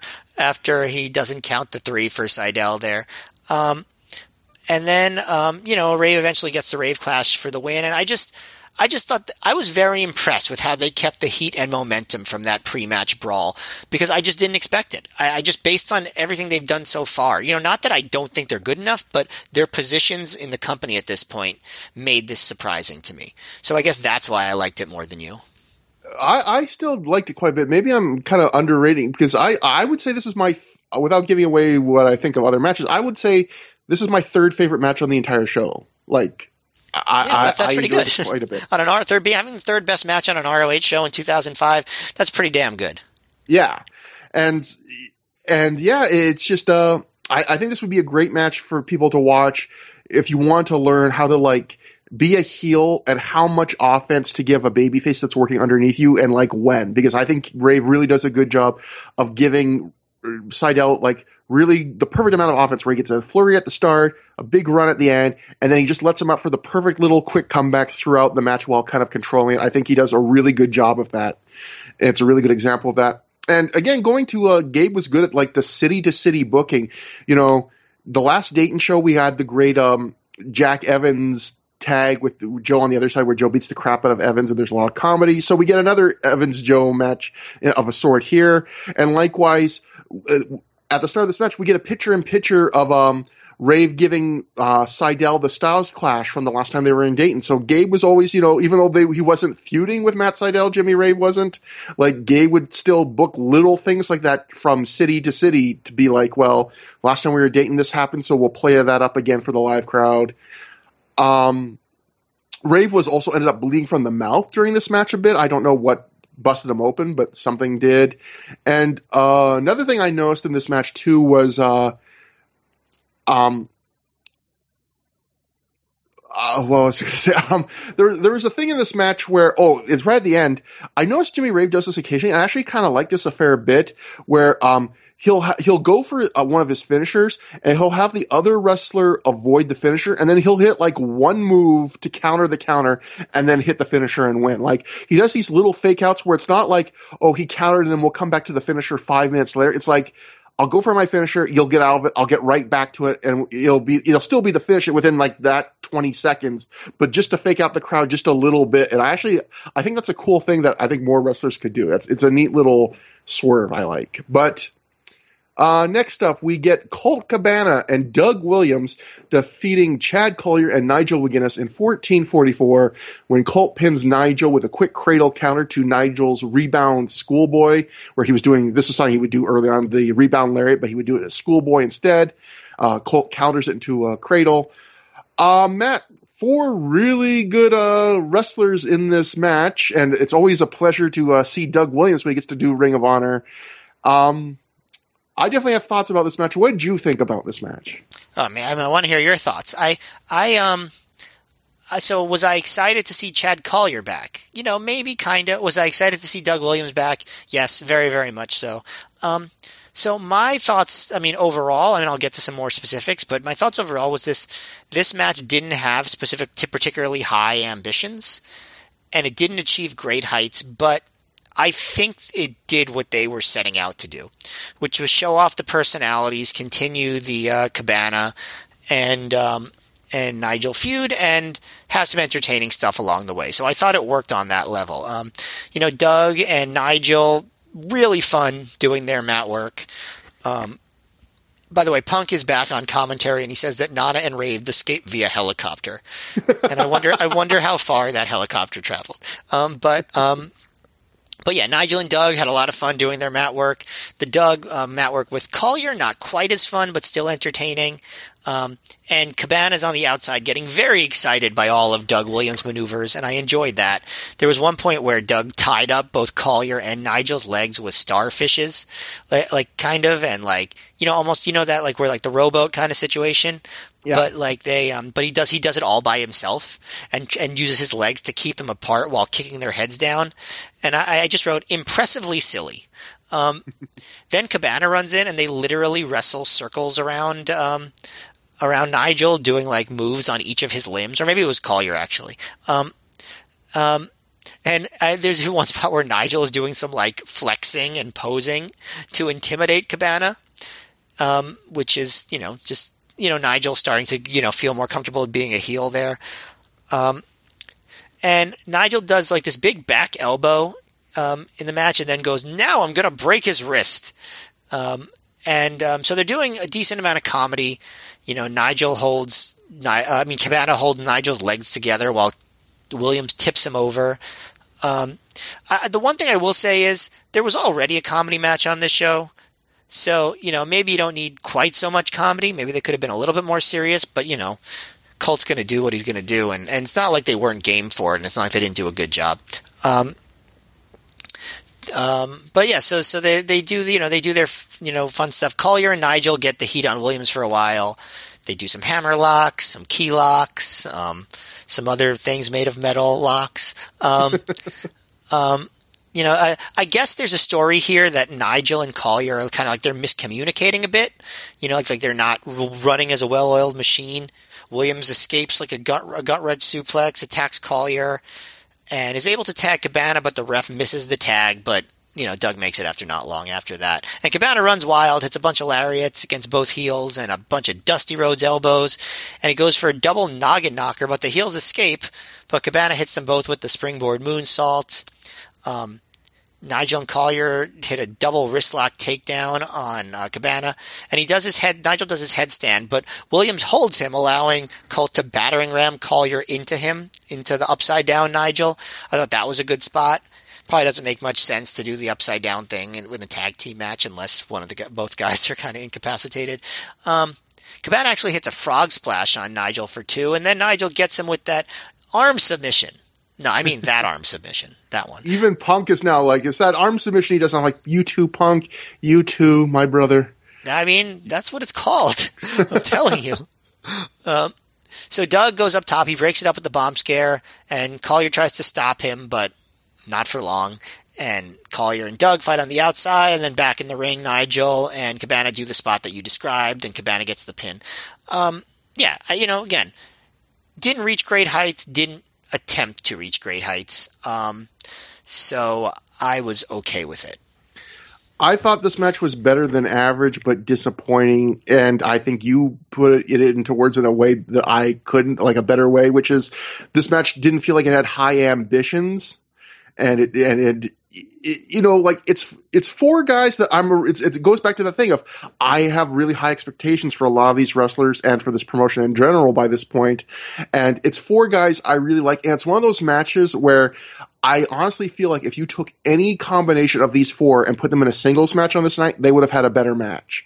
Like any two of these four guys, I think could have potentially had a match that would have been better than this. And this was not a bad match. I think it was it was better than average, but I wouldn't even say it was, it was probably up to this point, other than the Matt Striker squash, maybe my least favorite match on the show so far it, you know, it is more of this. It's what you would expect. It's a blend of you know European style mat work and comedy and, and, you know chain wrestling, and it's enjoyable. But it doesn't really, again, like you said, doesn't really have an ambition. It doesn't really build or go anywhere. It's just kind of filling their slot on the card.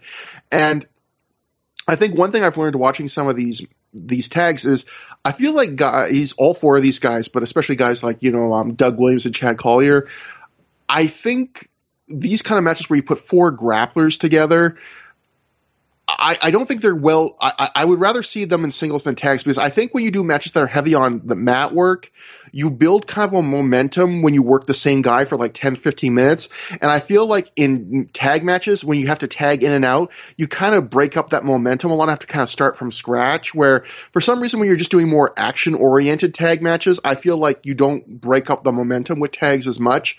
Where I'd see some of the sequences on the mat, and I feel like, oh, these two are just really getting going into a groove, and that's you know, it's time for one of them to tag out, and then it kind of starts from square one again. And I think that I think that's part of my problem with this match. Again, even though I would say, going back to my thing, I said earlier, Ring of Honor was so good at this point, where even the match I would say is disappointing, I would still say is a better than average match that I enjoyed and did not was not bored by and had enter was entertained by, but it, it's I really like all four of these guys, so I had higher expectations when I saw this match on paper. Yeah, I. Uh, oh, go on that. I was gonna say, I guess where I would differ with you here is that I feel like this match is very much in line with what Nigel and Cabana were doing, right? Like they were going for a very specific type of match, so they weren't gonna go for the, you know, you know, for that epic, great tag team match that you might think of. You know, this was kind of what the, you know, just like this was the style they were doing, that comedy grounded thing.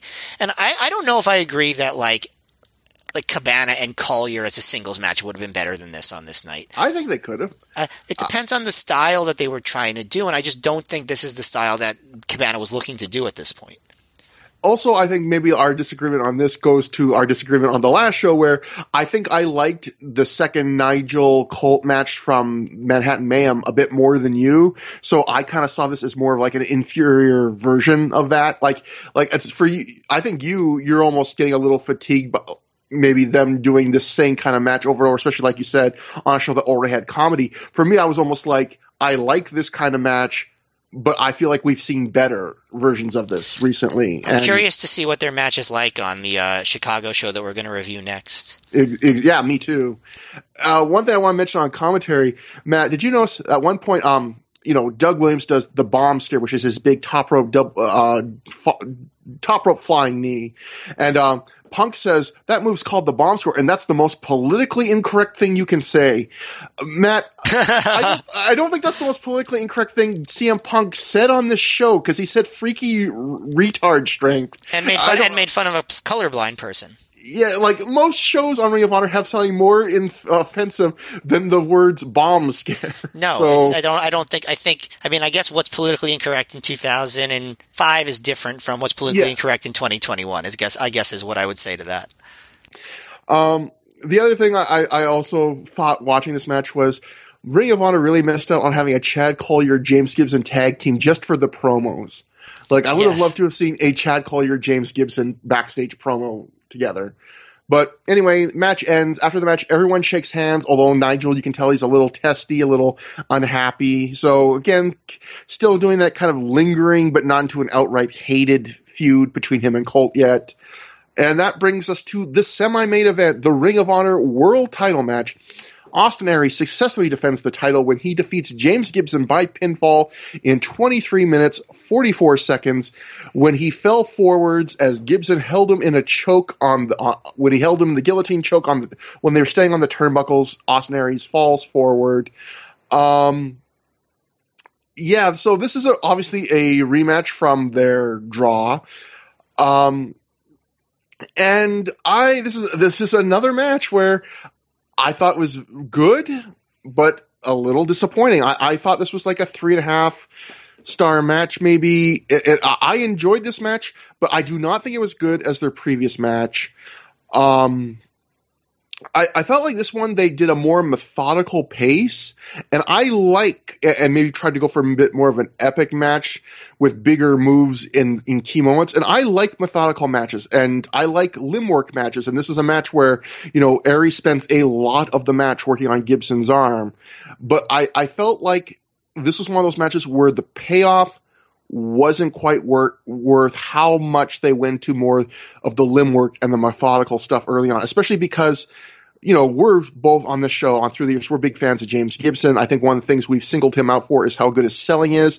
And this is a rare match where I have a little little bit of quibbles with his selling because they Aries works a lot his arm a lot in this match, and then the end of the match is him going for the guillotine choke with the arm and going for the tiger driver, you know, and it's all kind of forgotten about at the end, and it doesn't play into the finish or even any of the final minutes of the match really at all.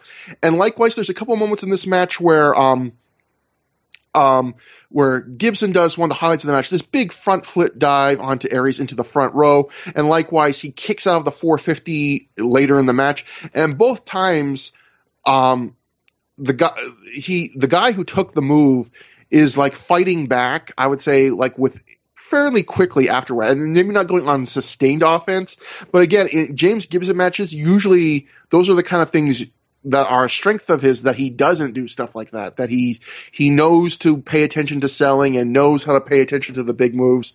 But like there is a lot of good work in this match, and as usual with these guys, very professional work. There's some big moves.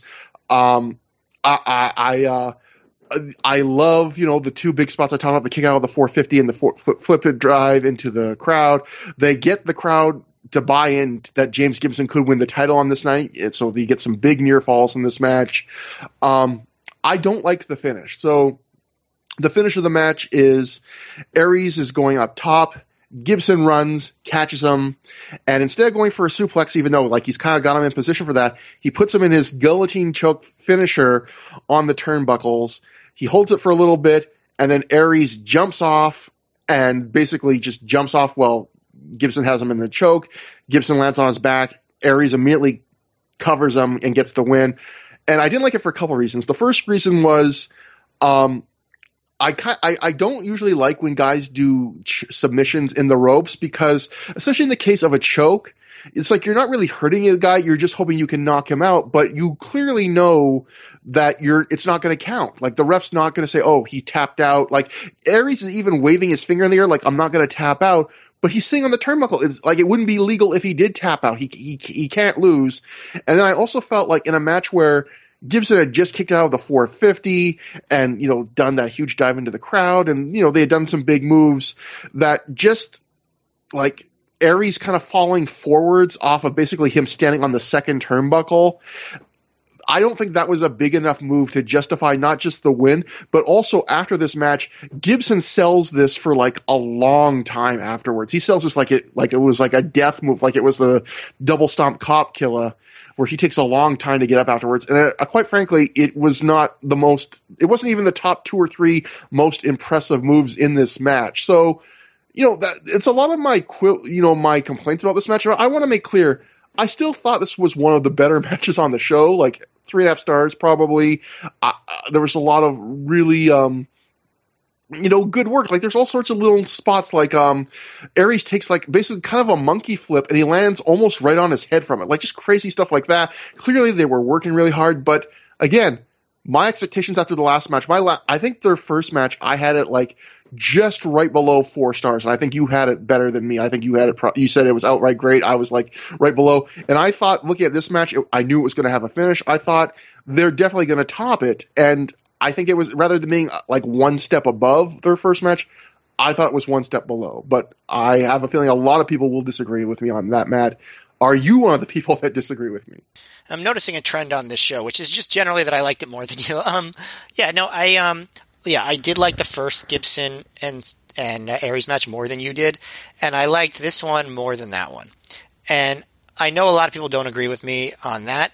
The reason I like this match more is because I don't think it had some of the overindulgences that I thought that one had that annoyed me.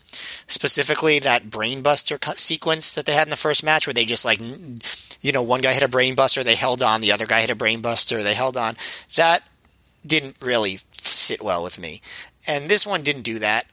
Uh, but it did do most of the stuff that that one did well you know, the arm work, Gibson's great selling of the arm. And yes, he does go for the guillotine at the end, but it doesn't succeed, you know, which is, you know, says something. Um, you know, but some great spots too. I, you know, I also made note of that very scary Austin Aries, um, monkey flip landing, which, you know, I, I wonder if that was even intentional. Like I, you know, that, that seemed very dangerous when I, when I looked at it. Luckily he was, seemed, he seemed fine as far as I can tell. But, um, you know, and just some like you know cool spots like Gibson hitting Aries in the eye with his left elbow, then immediately dropping to the mat in pain because he hit him with the bad elbow. You know, little little things like that that I think a lot of people wouldn't do. Um, you know the uh, the the which I you know I, I really like the spot where Gibson um, puts uh, crotches Aries on the guardrail, clotheslines him off the guardrail into the crowd, and does a somersault dive from the top rope onto Aries in the crowd. I really like that spot. Um, cause, because what had happened was, um, um, Gibson had gone for the Tiger Driver on the floor, and Aries reversed that into a brainbuster attempt, and Gibson reversed that and crotched him on the guardrail. So they really got to that spot pretty organically, which I think is always fun. Um, you know, I, I really did like how they were able to get the crowd to really get to the fever pitch level of, like you said, believing that Gibson could win the title on this night because, you know, that's not always true where somebody really believes that, or a crowd really believes a title change could happen. And I think they really thought that Gibson was going to win. Like, I think there were a few minutes where they really, really thought that. Um, when Gibson does the spinning DDT into the choke and Aries escaped and Gibson hit the Tiger Driver, the crowd just went insane for that yeah. near fall. Um, you know, and then, um, the choke on the top rope, I I agree with you in a lot of ways. I think there's you know there's other ways you could explain it, like um, Gibson was just desperate and he wanted to make Aries pass out so they could fall off the top rope together. Um, you know, as opposed to thinking that he was going to tap on the top rope you know, of course, you can argue then, well, you get the five count, so then you get just get disqualified, right? So it still doesn't make yeah. sense. Um, like, can you make a guy pass out in five seconds? Because if the ref's doing his job, you only have five seconds to do it. Right. But I guess you could also argue that any wrestler who's ever watched another match will know that a referee never disqualifies somebody in a title match for something like that. So they could they could also make that argument. Um, I do agree with you that Aries probably should have hit one more move after coming off the top. I think they wanted that real surprise, sudden thing working for it. But I think if Aries had just like he knocked he knocked Gibson off the top, you know, from the choke, you know, did almost like that sidewalk slam or spinebuster style dive off the rope. If Aries had just maybe like gone up one more time and hit another 450, that would have put the the exclamation point on it and made the the ending more convincing. Um, I didn't so so yeah so that takes it down a little bit for me. I didn't think this is like all time great ROH title match or anything, but I did think it was a bit better than the first one, and I thought it was a great match. I agree about the the last move because like don't get me wrong like even though I didn't like the finish I really like that they were trying to do a different kind of finish like I, like I appreciate the ambition there it just you know, there were some really big near falls and moments in this match, and it, it, was kind of hard for me to swallow that being the finish after those moves. But I, I, I actually really like that they were trying something different, though. Right, but, right. I chalk it up to them. They just it was like they're like, let's go for it. And yeah, it didn't work for everybody, and that's okay. So a live report from our friend Donnie who said at the time I wasn't too impressed with Austin Aries, but looking back, it was just that I hadn't seen the right matches yet. During the early slow portions of the title match, several fans tried to get some dumb chants going, but was quickly snuffed out by other audience members. See, that's one of those things where you maybe hear in the crowd that you don't hear on tape because I didn't notice anyone turning on this match like or even people trying to shout down other people. A lot of Maybe times, just, a lot of times in crowds, it's like it's it's sort of like the people that you're just happen to be sitting near. Your pocket, yeah, yeah, give you a different impression of the crowd than the overall crowd is actually expressing. You know, because they definitely were slower and more methodical in the early going, but I felt like the crowd, maybe not super loud, but was with them. And as we've mentioned, they go crazy for some of those near falls at the end, like buying it completely, thinking they're about to see a title change. So, and Oh, oh, the other thing I thought was funny was Gibson does the moonsault again, and you know CM Punk on commentary even brings up, you know, he did that the last time they faced each other, that he hadn't done the moonsault in years when he did it then. And I thought it was kind of funny where both times he does the moonsault in these Aries matches, and they mentioned he's never done it, he hasn't done it in years, and both times Aries avoids the moonsault. Like I felt like I kind of felt bad for Gibson. Like he should have hit one of the two. Then when they're really selling, like, oh, he's pulling out this big movie he never does anymore, and both times Aries just gets out of the way, doesn't Yeah. hit. I feel Um, like I feel like there's like there's two different ways that somebody quote can do a moonsault.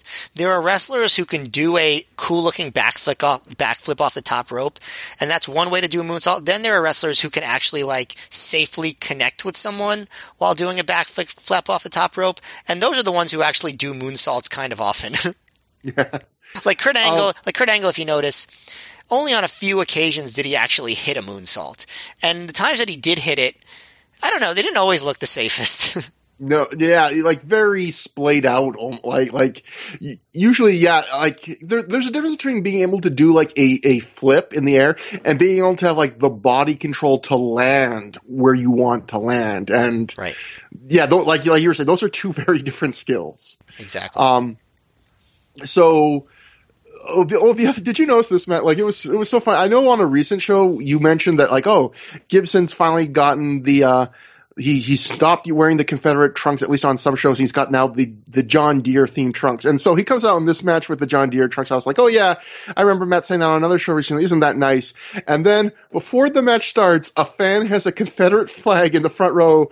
Gibson grabs it and he like, he runs all around the ring and poses with it in the ring. And it's like, God damn. that fan had to bring the goddamn, we just got him to stop wearing it. And now you bring him the flag. It's like, don't, don't you know the man has a problem? Don't enable him. Like, God damn it, boys. oh but, man, um, yeah, and I don't think he's done wearing those Confederate flag trunks. No, either. no, But even even the show where he's wearing the John Deere trunks still gets that Confederate flag in there. But um, so the, after the match, you know, his trainer comes in the ring, Gibson, and they do a long like like it really felt like they were trying to milk the crowd to get another reaction like the one that brought Gibson nearly to tears on the the last Dayton show, and they end up getting a good reaction, but it did feel almost like that Hulk Hogan style. You're really trying to milk the crowd for this reaction, and it's not organic like the last one was. But clearly, Dayton really did love them some James Gibson and did give him a very nice ovation, but it did feel like they were really pushing for it this time. Yeah, it Uh, happens. Yeah. So next we go backstage as Dave Prazak is joined by Samoa Joe as they set up. They say they're setting up the cage for tonight's main event. Uh, Joe says the finish tonight was ironic. He says that he's holding the the title that he once discredited, but he says now it's a whole new game. He because he notes that when the Ring of Honor when I won the Ring of Honor World Title, it only meant something after I put my hands on it.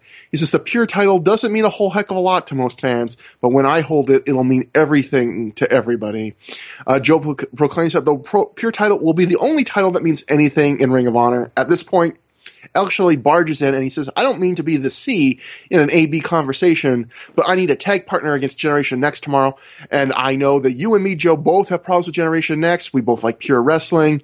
Uh, Joe at this point cuts him off and says the reason he has problems with Generation Next is because their former leader, Shelley, started those problems. Joe tells Shelley to go find himself some friends and he, and at that point walks away.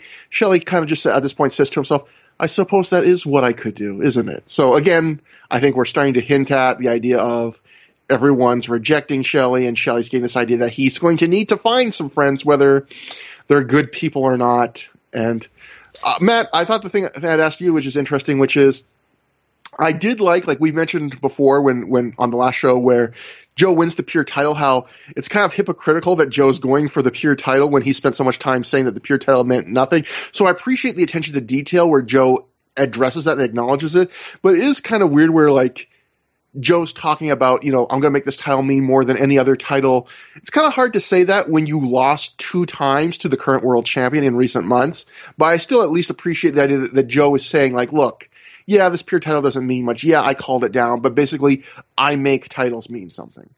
It's a good gimmick, and he Joe does you know try to right that wrong because he is going to wrestle Aries for the pure title in a future show. So there's also that. Um, but I, you know, funnily enough, I don't think Joe is the one that makes the pure title special. I think it is his successor that does so. Yeah. Um, now it is uh, one thing I did like is that Joe said that the finish to the t- the match tonight was ironic because I take you know for a second it sounded like he was saying it like as a hipster, like yeah I just lost ironically. You know, it was just it was just you know I, I you know that was just that was just meant to be kind of like irony, I you did- know, for the kids. I did it for a goof. Yeah. Which you know that happens in wrestling. Kevin Nash, Hulk Hogan. Should have done the finger poke of, of doom too here. But um next we cut to the building for a quick shot of the cage being set up, followed by a homicide da- Bryan Danielson video highlight package for like the whole feud, using the classic early Ring of Honor techno music. I just wrote that in all capitals in my notes and then wrote yes. And it ends with them locking up with someone playing the sound of a gunshot. So th- again, this was the kind of thing Ring of, you know, it- it's definitely indie level production, but it's the kind of thing Ring of Honor wasn't even really attempting very often or at all at this point. So it was interesting to see, you know, them taking the little extra time and care to make something like that. Um, and that brings us to the best of five series steel cage match. This is the match five. Whoever wins this wins the series. Bryan Danielson defeats Homicide to win the series three matches to two. He wins via pinfall in 17 minutes, 8 seconds, winning after an airplane spin. That's right. You heard it right. Bryan Danielson does one of the longest airplane spins we've seen. Then he directly gets the pin. So Matt, before I get your thoughts, I'll go to Ronnie's thoughts live. He wrote, how long he remembers how long it took to set up the cage. It took such a long time, probably close to half an hour. I remember the ring crew having a lot of trouble setting it up, almost as if it was missing pieces or it was broken or they just didn't know what they were doing. I was sitting to the right of the hard cam, which is the same side as the door. The door hinge of the door looked like it was broken or missing a pin or something, so the crew just ratchet strapped the top of the door. This meant that the door just didn't swing smoothly or like a normal door would. I don't remember it being an issue in the match, or if anyone who wasn't sitting on that side even could tell, but it was just something weird and funny that I remember. I also remember some spot in the match with a chair and Bryan Danielson just kind of throwing it to the side, the chair getting stuck in the cage, and the crowd popping for it. I think this was a good match, but the cage issues I remember far more than the match. So, um, definitely that chair spot was also funny where it gets thrown and it gets stuck in the thing. But Matt, this is the end of the series. So five, we've seen these guys wrestle. This is seven times we've seen these guys wrestle in like the last year of Ring of Honor. This is how it all wraps up for now. Big main event, big cage match. What do you think? Well, first of all, you know, so one of one of the things that ROH did because it's not like they ever hung the cage, you know, from the from the roof like or from like the you know the scaffolding like WWE does. Um, so when they would do shows with cage matches, they would not have intermission until they set up the cage. So I think that's why they would do these shows where they had two matches after the after the cage was set up because it's like you're going to make the wait crowd wait so long, go through an intermission just for one match, Yeah. and because that is kind of weird, right? Now, And that's what they do on this show. It's it's the it's one match after intermission after a half an hour intermission, I guess. and also on the next show. And so I went to a lot of ROH shows through the years, and I can only remember two ROH shows with cage matches. And they were Steel Cage Warfare in December 2005 and um, Cage of Death in July 2006. And, you know, they did the same thing where they had an intermission just at the very end when they set up the cage. But at least on those shows, those were super long main events, like kind of epic. And so it's like you didn't feel like you were waiting around for something that was like quick, you know? Um, this wasn't very long, so I can only imagine it being kind of an annoying thing to sit through. Um, as far as the match, though, I guess I'll do, you know, I'll do my main event play by play here. So, first of all, um, Homicide is wearing jorts, which is not his typical look, and they said that um, he's doing it as a tribute to FMW. Which uh, can you explain that to me? Uh, I, I God, I, I should remember. Sounds FMW like better. no. I assume a wrestler. I forget which wrestler wore jorts. I assume I'm assuming someone wore jorts. They didn't say a wrestler though. They just said they said it was a tribute to like the promotion, which is, I mean, I somebody somebody will be able to explain this to us, I'm sure. Um, but it was not the best look for him. Um, don't get mad at me, homicide. Um, but um, Danielson, this is one of his two shows where he comes out to the Imperial March. as instead of uh, Self Esteem by Offspring, right? They still do the, you know, beginning of America the Beautiful, and then it goes right into dun dun dun dun dun dun. Actually, they do the na na na from the start of Self Esteem too. Oh, that's right. I think. So they give you like a little taste of that, but then yeah, they cut to the Imperial March. Yeah, and um, you don't hear for very long because Homicide jumps him in the aisle and forks him right away. And you barely see what's happening in the aisle because, you know, spotlights are not their forte. Um, and that's not good. But eventually they, it gets better when they move to ringside. And Danielson blades immediately, like very first spot of the match, he blades. And the guy, the homicide is forking him around ringside, and a guy is chanting, use the fork. And it's like, um, he is. like, what? like what? What do you? It's, it's very strange to chance to someone to do something that they're already doing. That probably annoying. Uh, and at this point, Homicide looks at the cage and he goes, "This is county jail." And and I'm just thinking like that's pretty un-American because in America, our incarceration is mass, and there's no county jail that only has two guys in it. Come on, um, that's a very roomy cell for America. yeah, anywhere. exactly. Um, but so three or four minutes of Homicide beating Danielson at ringside, and they get into the cage, and the door is shut, and the bell is rung, and Homicide forks away and throws him into the cage, and not exactly a CM Punk level blade job by Danielson, even as Homicide throws a chair at his head. Um, and they say that the um, the winner of the match is going to wrestle Aries for the title tomorrow, and the loser of the match is going to wrestle Doug Williams. And I'm just imagining Williams sitting there watching that, going like, "Hey, wait a minute," um, but. but um, the loser gets what he deserves, Doug Williams. exactly. Um, so, but but Danielson he comes back with um, with uh, you know some steel cage ramming and chair throwing of his own, and uh, my question at this moment was, but will Danielson fork? And he answers me almost immediately, yes, he does indeed fork. He's forking away. And I like, Prazak says that Danielson using the fork makes him a quote, versatile performer. Which, and Gabe on commentary, for some reason, this line just made me laugh out loud. He goes, Bryan Danielson is going to use a fork for the first time in his Ring of Honor career. Just, but he, apparently he considers like all of Ring of all of his life during Ring of Honor a medieval times because apparently he only eats with his hands during his Ring of Honor career. He has not used a fork in that entire three year period. Um, maybe chopsticks, I guess he could maybe use those. Um, Spoons only for Danielson. Man, I would love to see a match where a wrestler used a spoon as a weapon. Um, but Homicide's blade job is immediately more impressive than Danielson's. I think we can both agree on that. Yes. Um, so Danielson sets up two chairs. He tries to suplex Homicide through them. Homicide reverses, suplexes Danielson, and Homicide sets up chairs in the corners of the ring, like props them in between the ropes.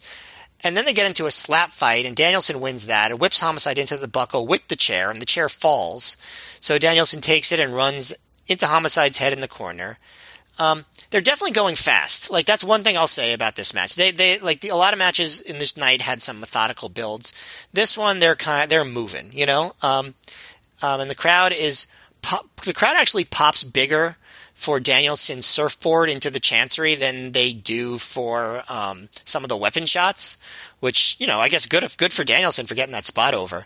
Um, they go onto the top rope. They get into a headbutt fight. Homicide hits the Ace Crusher off the top and gets a two count, and the crowd pops big for that one. Um, Homicide goes for a lariat. Danielson ducks, hits the Regal Plex for two. Um, so they're going pretty quick to some of the big moves. Um, and Homicide climbs to the very top of the cage. And um, at the top, Danielson tries to pull Homicide back over, like, uh, like, but Homicide bites his thumb and Danielson just chucks Homicide backwards off the cage. And he goes to the very, very, very top of the cage, Snuka style, so high he's actually touching the ceiling and hits the diving headbutt off the top. And someone in the crowd yells, dangerous! So then right after that, Gabe yells it too. Um, and there's a big ROH count and a delayed cover, so Homicide kicks out at one. Uh, and then they keep going for a while, and I'm just like, wow, that top rope headbutt, I mean, the top of the cage headbutt was not even like the climax of the match. That's very strange to me. But um, Danielson goes for the airplane spin. Homicide escapes, hits a pile driver for two. Um, then Homicide goes to the top of the ca- toward the top of the cage, but Danielson crotches him, hits the belly to back suplex for a two. Um, and I'm just like, the longer the match goes after that, I'm like, man, it's oh, that was a weird placement for that headbutt spot. It felt like just like a random spot in like this the final third of the match. Like it didn't like I don't know. It feels like that should have been later. Um, but Danielson hits a low blow. Uh, uh, mule, oh, excuse me, homicide hits the low blow mule kick and lariat for two, like playing off the reborn stage two finish. Um, so homicide pulls out brass knuckles, which he used to knock out Danielson before. But Danielson ducks, hits a roaring forearm, and he gets the airplane spin, and the crowd counts along. But eventually they lose count, and he keeps going and going and going, and he goes for like a full minute, and he slows down a lot, but he keeps going and going and going and going. And after like a minute and a half or longer, Homicide slam, I mean, Danielson slams him down, gets the pin. Um, kind of an interesting way to end a brutal blood feud, right? With a air, giant long airplane spin. Um, I thought the match was solid. It was fast paced. I thought it was kind of weirdly paced. I still think it was one of the better matches of the series. Maybe not the best one. Uh, you know, I, I enjoyed the final act of the lumberjack match probably more than anything else in the series. But I think from beginning to end, this is probably the most entertaining because they don't go too long.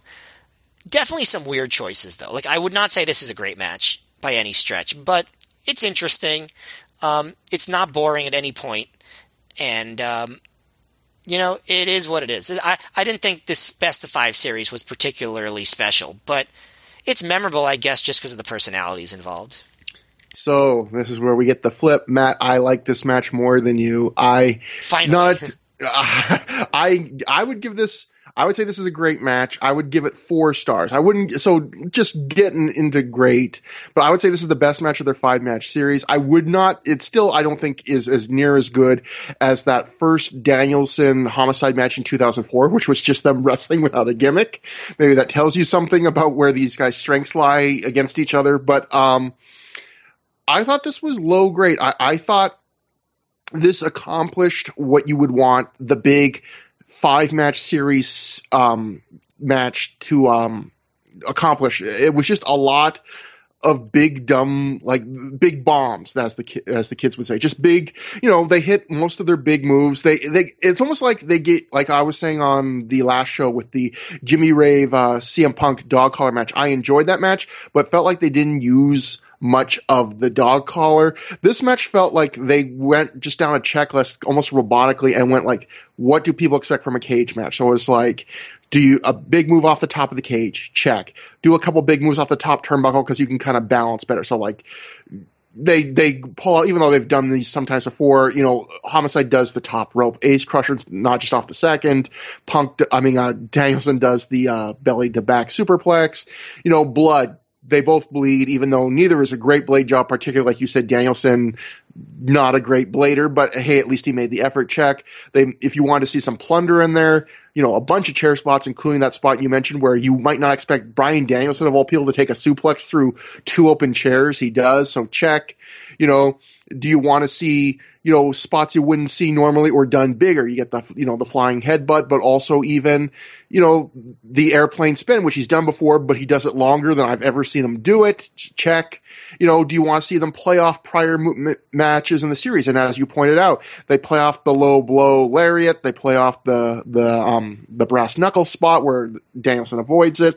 So, and despite all of that, you know, like it still doesn't quite feel, like this will not make my top five match of the year end list.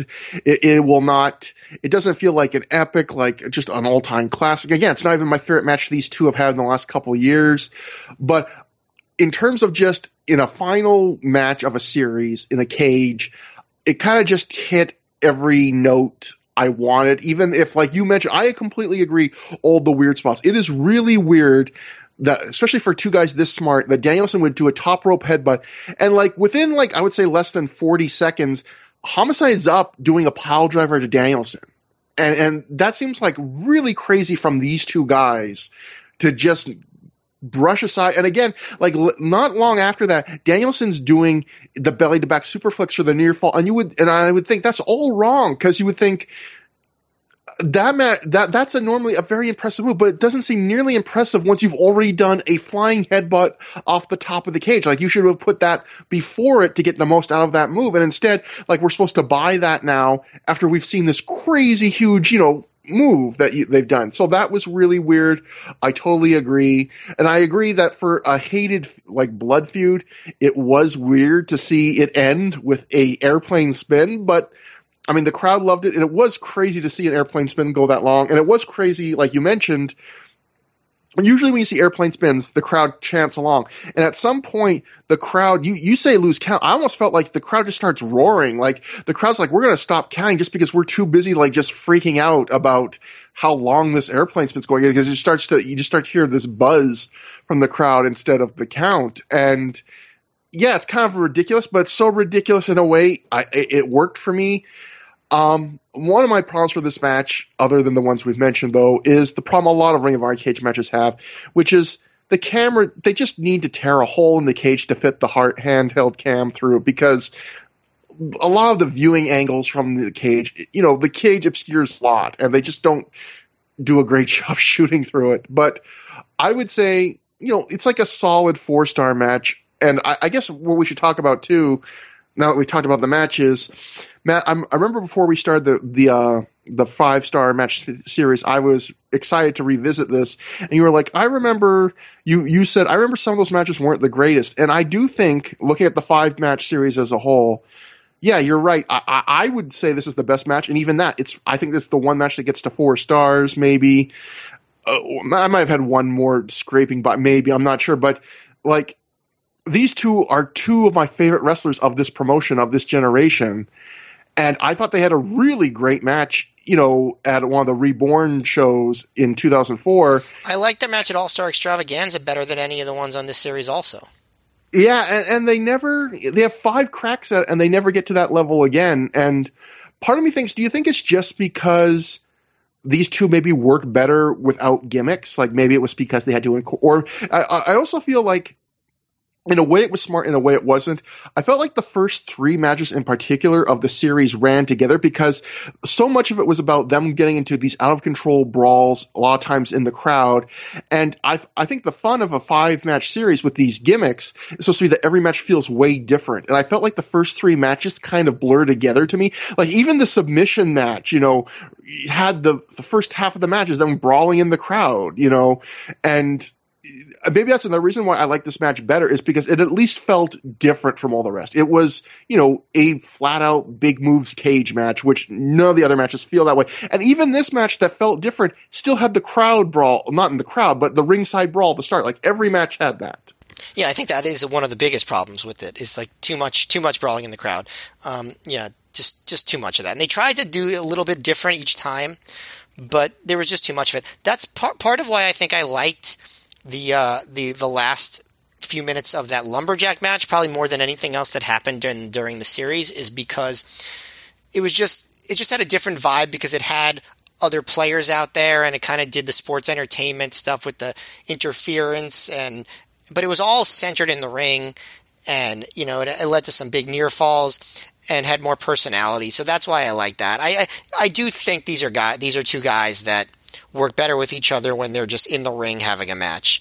Um, I also don't think that just um, I don't know. It didn't seem like Danielson was clicking as much in these matches. You know, I think Homicide was actually the better of the two in a lot of these matches. I just don't think Danielson was feeling it. But you know, I mean, maybe he feels differently. But I um, that was the sense that I got.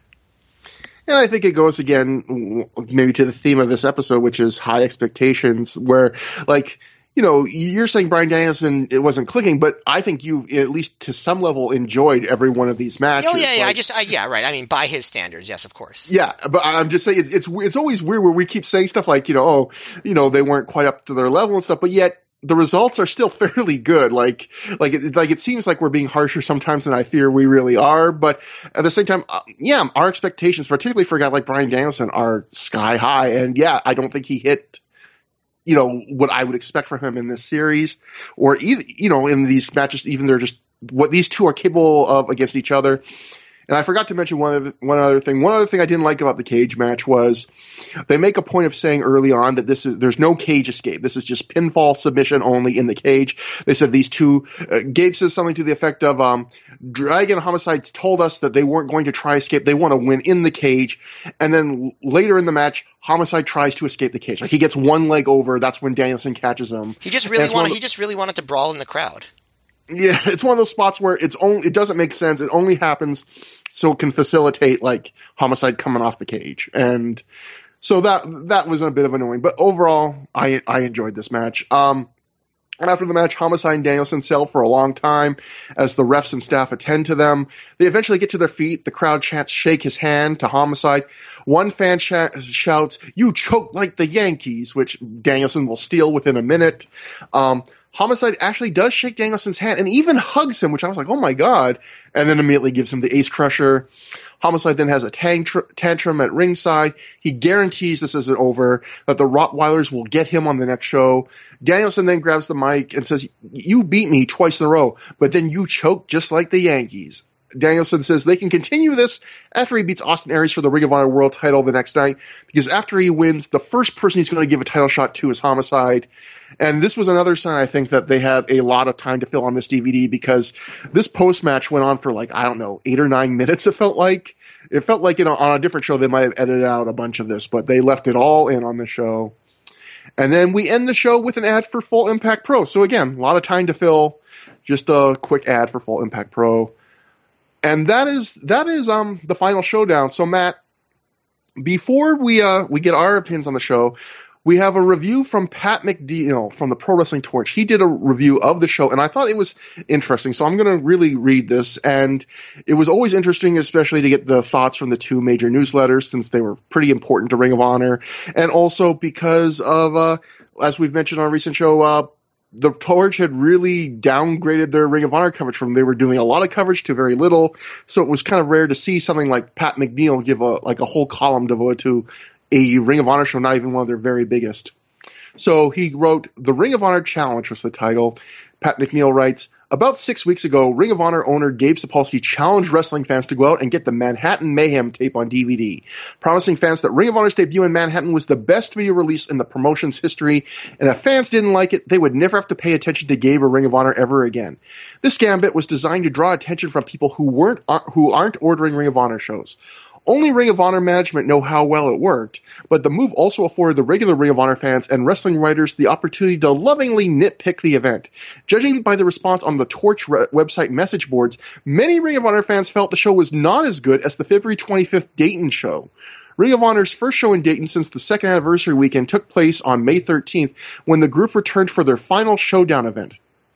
The video and DVD versions of this event have been released. If this show isn't as good as Manhattan Mayhem, it is pretty darn close. There isn't a bad match on the card and only a couple weak spots overall. It is possible to nitpick about the show, sure. The first nitpick is with Ring of Honor's version of main event style, which involves a lot of guys dropping a lot of other guys on their heads and necks. Admittedly, this doesn't happen as often as it did a couple of years ago, but you have to figure that all the high impact suplexes and brainbusters aren't helping the long term health of the wrestlers. The second concern with the Ring of Honor main event style is how the wrestlers choose which moves are protected and sold. For example, in Bryan Danielson's main event cage match, the American Dragon performs an incredible diving headbutt from the top of the cage. It was an impressive sight. You couldn't help but remember how several years ago Chris Benoit performed the same feat on an episode of WCW Thunder, and it was the talk of the business for that weekend. Here in Ring of Honor, Homicide quickly shook off the effects of the devastating move and hit Danielson with a pile driver less than a minute later. Sure, the business must evolve, and old finishers must give way to new finishing moves, but it's a curious choice for a move to undersell. Not to mention the fact that Danielson and Homicide, two of the best workers in North America, could use a little work on their transitions. Having said that, there's plenty of good news for wrestling fans on this show. Alex Shelley and Roderick Strong turn in a hot opening match that plays off of their recent history with each other. It's been said before, but it's hard to believe that Colt Cabana and Nigel McGuinness haven't been contacted by WWE or TNA. When Cabana teams with Doug Williams against McGuinness and Chad Collyer, the resulting contest is a treat for fans of the European wrestling style. Ebessan, now Ebetaro, does an incredible job of mugging for the camera before the big four corner survival match. It's rare that you see Samoa Joe in a comedy match, but he pulls it off. There's some sort of competition between Delirious and Ebessan to see who can make Joe break character more, and you'd have to call it a, a draw. The only uncompetitive match on the card featured Matt Striker against the masked Chicago superstar, and it at least gave fans the chance to chant, Let's go Jobber. Many Ring of Honor fans uh, are pushing for former Ring of, WWE Cruiserweight Champion James Gibson to become the next Ring of Honor World Champion, perhaps perhaps as soon as this weekend. Gibson is a curiosity even by wrestling standards. He's an athletic cruiserweight fired from WWE for using steroids. He's a Confederate flag-toting, self-styled redneck and one of the most popular baby faces in the Blue State Ring of Honor promotion. If you only know James Gibson from his work as Jamie-San in WCW and Jamie Noble in WWE, you might want to check out his W his Ring of Honor title match with Austin Aries on this very same release. Ring of Honor sets the stage by having Gibson come to the ring with his trainer, teasing that this will be the night he captures the title belt. The announcers Dave Prazak and CM Punk do a good job of recapping Gibson's back injury sustained last month during a match with Roderick Strong. As it turns out, the back injury is a red herring. Aries takes Gibson to the out to the floor early in the contest and starts working over Gibson's left arm against the barricade, finishing off the arm slot by charging from one end of the ring and smashing his knee against Gibson's arm, which is wedged into the barricade. Um, uh, that falls to uh, Gibson himself. Gibson continues to sell the arm for the remainder of the match. It isn't one of those sissy sell jobs you see in other promotions either. Gibson lets his left arm hang dead from his side and uses his right arm for punches, chops, and strikes. Gibson remembers to grimace with pain each time he uses the left arm for anything, including a simple whip into the wo- ropes. Of course, that doesn't stop Gibson from hitting the top, going to the top rope to deliver a senton into the first row, but it does give Aries a target. Um, blah blah blah. Go to the finish. Um, Gibson's determination to keep selling the arm, combined with Prazak and Punk's dramatic call, helps make a very good match makes a very good match into an excellent experience. Aries pulls off his character well, pulling pausing on the way out of the ring to shake hands with the unconscious Gibson, a move that's both correct and disrespectful at the same time.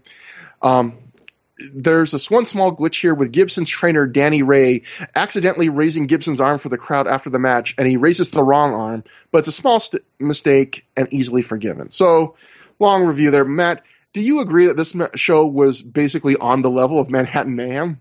No, but I gotta say, other than some of the outmoded language that he used, um, I pretty much agree with almost everything else Pat McNeill said. Um, I, have I was surprised actually by how many points I agreed with. Um, definitely agree disagree with him about Manhattan Mayhem, but it seems like he and I are pretty close when it comes to the final showdown. Yeah, and so I guess that should bring us like I thought this was a good show. I, I do not think it's on the level of Manhattan Mayhem, although I do think it had one great match on the show. But I, I think it's a it's a fun show. There, you know, there's a there's probably three or four matches I've said disappointing, you know, when describing them, but yet I enjoyed all of those matches. And I would say there's the only match on the show I did not enjoy particularly was a three minute squash with Matt Striker, which was not bad. It just was a pointless squash. And I would say everything else on the show is above average to good to I, I enjoyed the main event more than you. And I, and I think it's another one of those shows where it really shows you the depth Ring of Honor had at this point where basically Samoa Joe and CM Punk are kind of non-factors on the show. Like they're wrestling, but Joe barely does anything. It's a it's a comedy match that's second match on the show basically in reality, and Punk is in one of the lesser matches on the show, I would say, in both excitement and just star value. And it's still a show that does not that feels like fairly significant thanks to those top two matches, you know. And uh, I, and it, you know they don't have Spanky. The Low Ki's not working the show, and it still feels like a, a significant show. And yeah, I enjoyed the show a fair bit. Yeah, I thought it was quite good. I, I, also thought there was a great match on the show, just a different one from you. And I had fewer disappointments than you did. Um, and also, you know, that comedy match is a big selling point for a lot of people. You know, it's not as big for me as it is for some, but a lot of people really love that match. You know, it's like a very endearing match to a lot of people. My question for you is would you consider this match an A show? I mean, this show an A show or a B show? Because I feel like it's in this weird in between zone. Because it does feel like the smaller show of the weekend. But the mm-hmm. matches on it have been built to. You know, it's not like there's these these like kind of one off things. You know, you know what? What I was thinking that too. It, it's funny you point that because you know what I what what I think makes it weird like that is it's like it's a B show undercard with an A show top two matches. Yeah, like because you know Aries and and Gibson that was built up to on a different city's show. You know, we're finally going to get to see this. This is a top tier world title match with a finish that was built up to with a draw, and you know they're getting a big steel cage match. That's the end of a five match feud. That's a big you know finish, and they treated it. They worked it like a big match. But then if you look at the rest of the card, Punk's in this random tag title match with Ace Steel. Joe's in a comedy match, and Grant he's coming into this weekend hurt. But you know, even like the uh, the Colt, um, you know, uh, Nigel feud. New York got a singles match. Chicago tomorrow's going to get a singles match. This just gets a random tag match. Likewise, Doug Williams, they're getting the single match, singles match tomorrow, not today. So there is a lot on the show that does feel more like a B show card, but then you get those final two matches, and you're like, well, that's a pretty big final two for Dayton or a lot of places. Yeah, I um, but you know, overall, it's it's it's the final showdown holds a weird a weird position in history because it's sandwiched sandwiched between two shows that are very beloved by the longtime ROH audience. You know, so it's sort of like the forgotten show of May 2005, but you know, really it's just part of a very good three show run. You know, yeah. and it'll be interesting to see how uh, Nowhere to Run stacks up, which is obviously the more highly remembered of the two. Yeah, and that uh, brings us to uh, where we'll be going next time. So if you want to contact us through the years at gmail.com, T H R O H for through. Um, we also have our thread on the ProWrestlingOnly.com plugs forum. If you want to contact us on Twitter, I am at Trevor Dame. Matt is at Mayor MGF. Um, Jimmy Rave, I, we've been told, told has a GoFundMe. You know, he if you've been following Jimmy Rave, he recently uh, lost his uh, lost an arm. People are trying to fundraise for him for a prosthetic. So uh, I don't have the link, but I'm sure if you just search for Jimmy Rave GoFundMe on Twitter, I believe it might be Anthony Henry, his former wrestler who's worked with him, who's running it. You can find that if you're interested in uh, donating to Jimmy Rave. I think I actually, um, if you if you go to his uh, just his Twitter page. I am pretty sure he has Jimmy Raves. I mean, uh, he has information about it there. And uh, that brings us to, like Matt mentioned, next time on the show, we will be covering Nowhere to Run, another big cage match that's ending a feud. Jimmy Rave versus CM Punk with another huge spot there. Plus, Austin Aries versus Daniel Bryan Daniels. I almost said Daniel Bryan. Don't ever do that. Uh, Bryan, except the last time I'm talking about him in WWE, but versus Bryan Danielson in what will be Bryan Danielson's final match in Ring of Honor for months and basically the end of his and Aries trilogy for now. They'll have more matches, so I guess it's more than a trilogy. Plus Homicide versus Doug Williams. Plus Nigel McGuinness versus Colt Cabana again, plus other stuff. So that's a very big show, like Matt said, very fondly remembered. Very exciting to go to that show. So that's about it. And so until next time, have a good time. Have a great time.